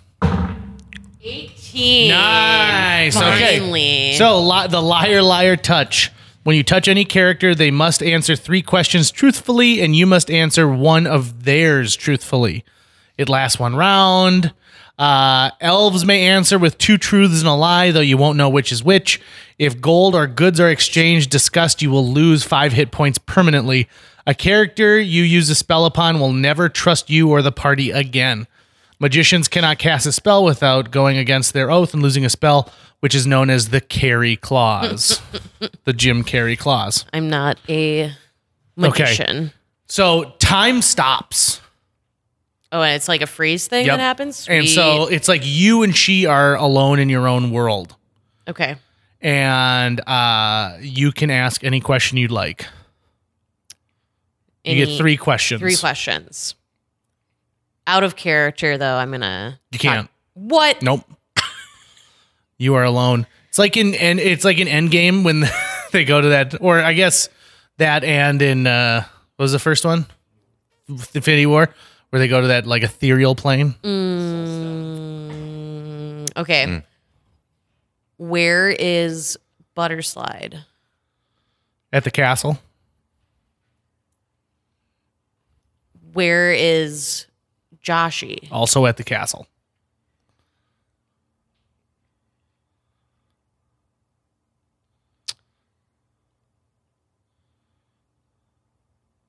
Don't screw this up.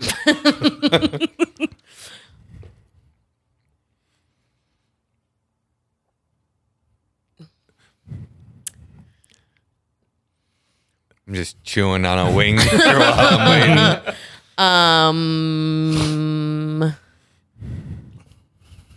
Should we kill you? Yes. You ready for her question? Yes.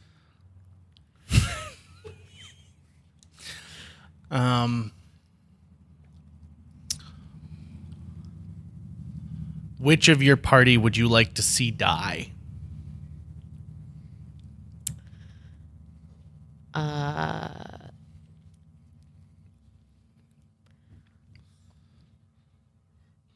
Brent Brandt, because... You're going to add a because to it? I mean, I did. Her response was also at the castle. I thought I needed to be more thorough. Maybe we'll just leave it. I add Brent Brandt. I mean, I did pee on you. It's also because I feel like he's less useful. Aw, that means a lot. You're welcome. Thanks. And so she says, so be it. The spell breaks and she grabs... your arm. Sure she does. And you feel an immediate freezing feeling. It is a horrible feeling. Oh, it feels like it is spreading all over your arm, and she is cool as a cucumber. She's just looking and staring at you. I immediately take Tiffany and I slash at her. Okay. And tell me how you're going to slash at her. Did they hear what happens in that exchange? Nope. Okay. All I see is that like time stops. And then when somehow now she's like, because you had to touch her. Yeah. So you're within I'm right next to her. Yeah, for sure. And I could see like and then I'm assuming it was not, she was cool about it, but it wasn't like a slow, almost scratch. Yep. So it's like she's already being touched. And so like, if you think of someone who's like touching your wrist and they just turn around and they touch their other wrist. Yeah. I would also assume that your character is screaming in pain, like writhing in pain. Sure. Yeah. So I go right for like her arm. That's touching her. Yeah, I want to cut that arm off. You want to cut that arm off? I do. Okay. You will successfully cut the arm off with 17 or above. Okay. 10 or above will deal damage. Below 10 will show her power. Okay. Here we go. 16. Oh, but do I get to add my bonuses? Nope. Oh, it's just okay. Straight up like that. And so what's the damage that Tiffany inflicts? 5. Okay. So when you deal damage, the damage doesn't seem to be from like a slash and cut damage, because when you went through her, it's like you can't notice on the side of your eye, like on the wall, like some of the threads like snap, like maybe 5 threads snap on the side of the wall, like, and are now just like have disappeared, like they've been pulled in opposite directions, like. Guys, Brent Brandt, it's time to be kind.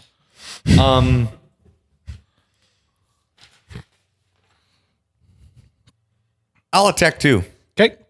What are you going to attack with? The clarinet. Okay. It says 5 damage per hit. Okay. Roll for it. Clarinet is useless, right? 10 or above. 10 or above. Hey, that's actually not too bad. Hey, this is the bad dice. Got to use a better one. Being in D&D is a superstition. 3! God damn it. Okay. But when you attack with the clarinet, okay. Yeah. So you're sending like sound at her, right? Yeah. The second you play the clarinet, you see color in like 4 or 5 of the strands of film. So they're no longer negative. You see like color appear while the sound is there and then disappears when the sound is gone. Ooh. Mm-hmm. I'm going to continue playing the clarinet. Well, your turn's over. Yeah. You've It's fine. Whamp. And you've whamped her. Okay. Now to Britta. So the first thing you have to do is you have to do a con save. Okay. To see if the ice is clearing your mind. 16. That is a save. So while you're not completely incapacitated, her arm is freezing your arm. So you feel like if you don't break this very quickly, you're going to be in big, big trouble. What do you want to do? Okay. I'm going to take my big old pipe with jagged edge that is now reinforced in the inside with potato. Yep. It's thick. Yeah. And I'm going to use that with my free hand to try to cut her arm. Okay, so you're being held like this, and you're gonna take it around, and you're gonna try and hit that arm with your other arm. Yeah. Okay. Like hit her arm, obviously, not my arm. Sure. 15 or above hits. Any pluses? No. Nope. Like a strength plus? Nope. Then I don't make it. I get a 12. Okay. So you still deal some damage to her, but it's not full damage, and you see. Some more of these lines have snapped now. Some more of the projection lines. Okay. All right. It is her turn now. She is going to cast a memory spell. So you're all within the area. She's going to cast this memory spell. What she's going to do is she is going to give you false memories of what just happened in the last... like 30 seconds. Okay. So you guys have a con save. A con save of 14 or above will save you. I have a constitution. Can I also use my helmet for this spell? Nope. She's got a direct touch on you. With my +8 constitution, I have 19. Okay. I failed with a 9. Okay. 14. So... meets beats, so both of you are safe. Jason, what you see at this point is that the false memory she's put in there is that she's asked you for help, and both of your other members have said, like, screw that, she stole from us, we're gonna get her. And you saw her be attacked by both of these guys. Well, she said, please, no, please, please, please, and put her hands up. So she was unjustly attacked. Okay. So you go first. I will I'll attack the rope. I'll just take like all those things I've been she's like, no. She looks like she's being trapped or somehow bound by like these projector tapes. Mm-hmm. So I'll take Tiffany and slash at the wall. You slash probably 600 of these things, right?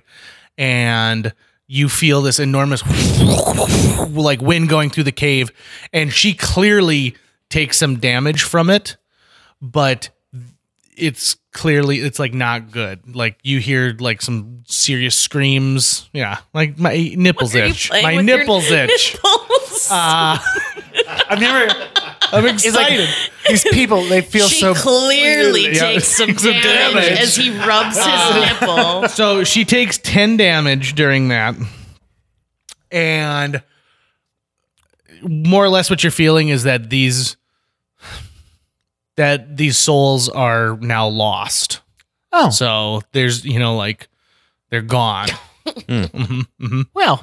So, whoops! Mm-hmm. Like you're snapping. You're doing like a Thanos snap and killing people when you're cutting this stuff. Oh, you said about 600 people? About 600. Yep, about 600. Just eradicated from existence. Mm-hmm, okay. Mm-hmm, mm-hmm. Wow. Nobody you knew, hopefully. Okay, now it's Brent Brandt's turn. All right. Having seen the funky colors from a little bit of music being played, I'm going to play my clarinet. It'll be the tune Stairway to Heaven by Led Zeppelin.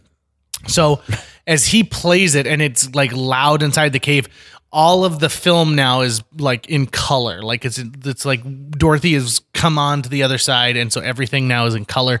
And you can clearly see what's going on, and you can clearly see that these are you're seeing the lives of pretty much like everybody in this realm. And so it's not necessarily that you're seeing them die. You're just seeing their lives as they're progressing. So you might be seeing the future. You might be seeing things that have already passed. It's hard to kind of distinguish what it is, but you're watching lives. Okay. It's in color now, though. Is it also... As long as you're playing. Yes. Is it also light, as in we do not need the lantern to see anymore? Correct. Like, so there's... Okay. It's almost like there's a little mini projector behind each one of these things, so you can see it now. Well, that's good news. It doesn't really help Natty Britta. Bumpo, do you think that you killed 600 people when you slashed through that tape? I don't think kill was the right term. I think eradicated from existence. Mm. Whoops. All right, Britt, it's up to you. Mm. Save the day. There is a con save that you need to make.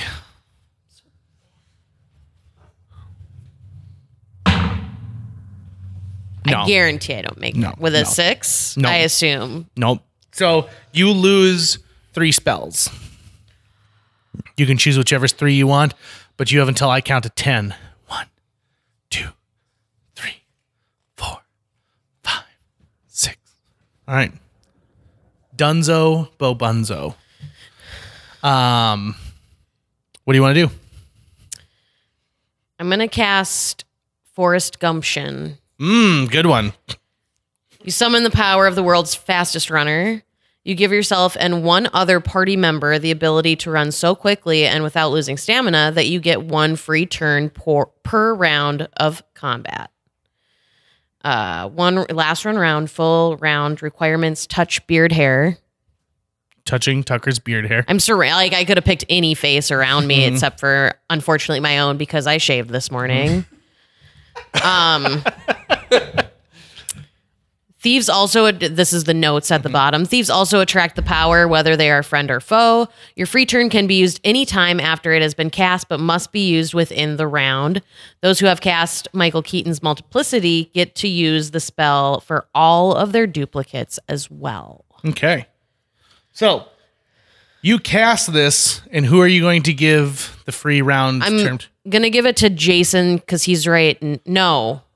I'm not, because your memories are wiped. I'm going to give it to Phil, who's been playing mediocre Led Zeppelin covers on a clarinet. Okay. Because I noticed that Jason is a little out of it right now. Okay. And then, so I will use then my first turn this round to once again try to stab her arm that's holding me. Okay. Actually, no, I'm just going to stab her. Okay. You stab at her. Yeah. So that bigger target. Yep. So 12 or above. Difficult. Oh, wait. Any pluses? No, nope. There wasn't last time. I get an 11. Okay.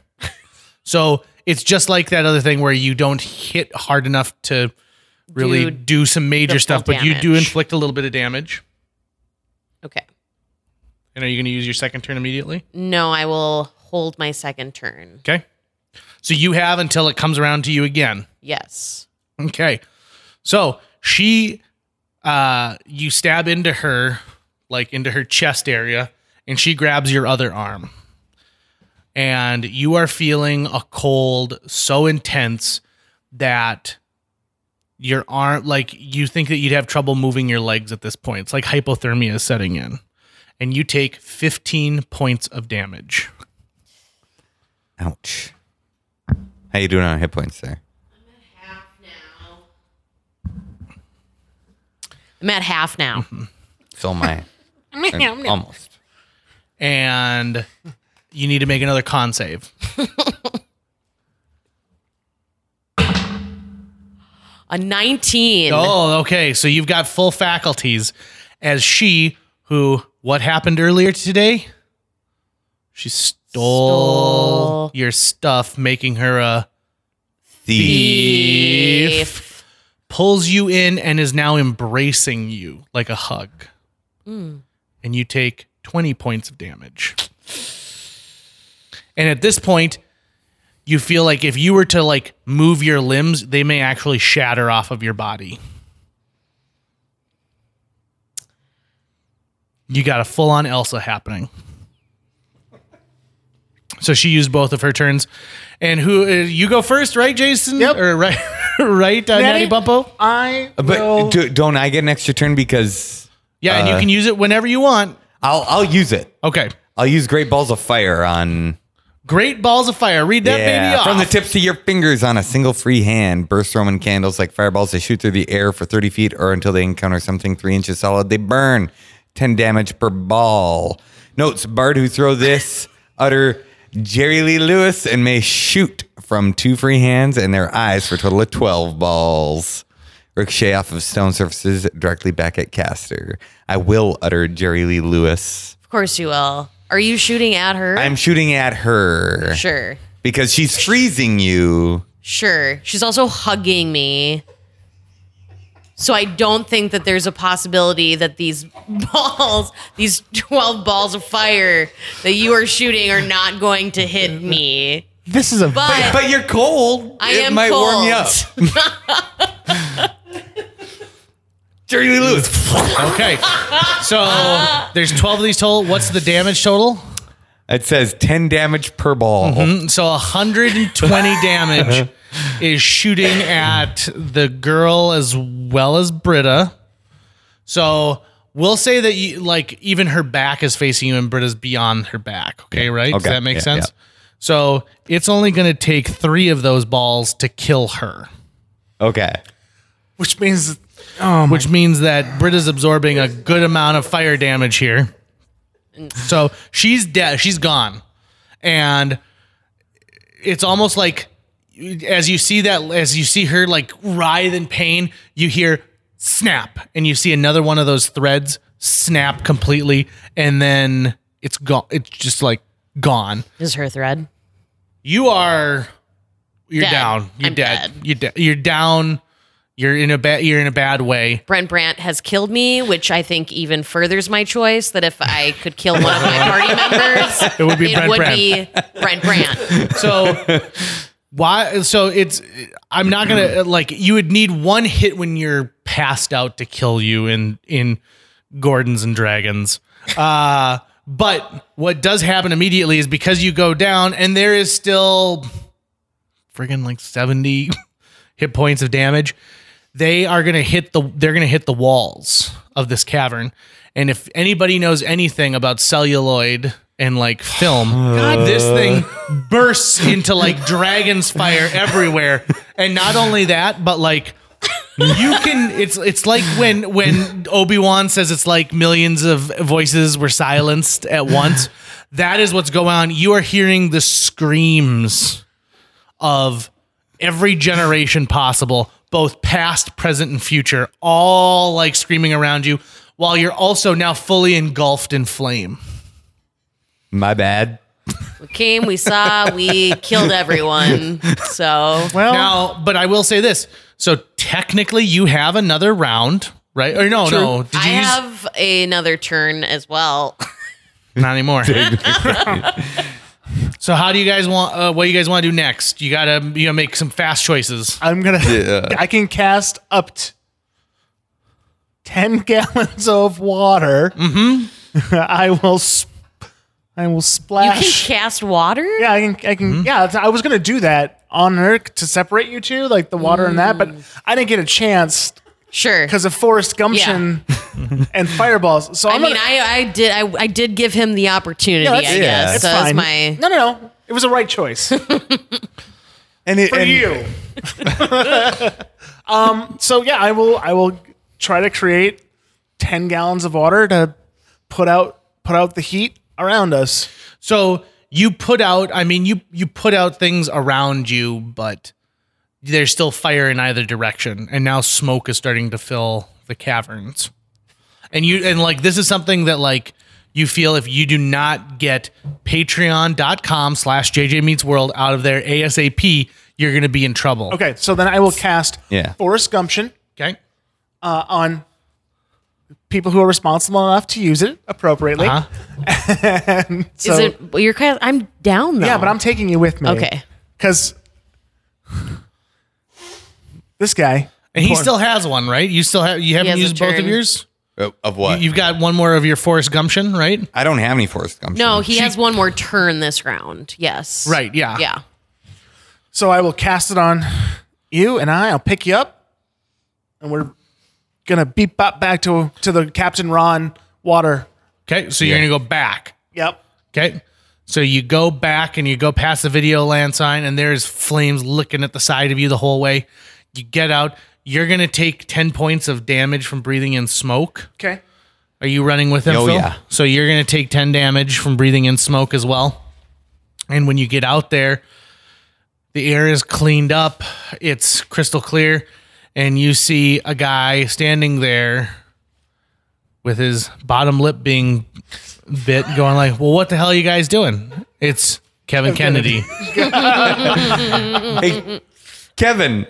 Patreon.com/JJ Meets World is dead. Can you heal it? I just did buy another potion since you used the other one. 100 gold. Please. Okay. I give him 100 gold. Do you have 100 gold? I have 100 left. Even after you gave me 100 already? It said here that I had 200 pieces exactly at the beginning. Well, so you have 0 gold. I am completely tapped out. You have 0 gold. I now have 0 gold. And this is why you save money and you stay at the Air D&D. Mm-hmm. So he pops the potion in, roll a 1d10. Yeah. A 1? It's a 1. So you get 10% of your hit points back. Sweet. But you are alive and choking up things, and you feel cold. You feel like there is something wrong with you. And that is where this session ends. We'll maybe do this again sometime. Yeah. If people want to hear the end of this story. As you're sitting, how do you feel as a party member? I shouldn't have so much power, I feel. I feel burnt by my... I literally and figuratively? Literally got burned by my one party member. I think the weight of what we just did, it's starting to seep in.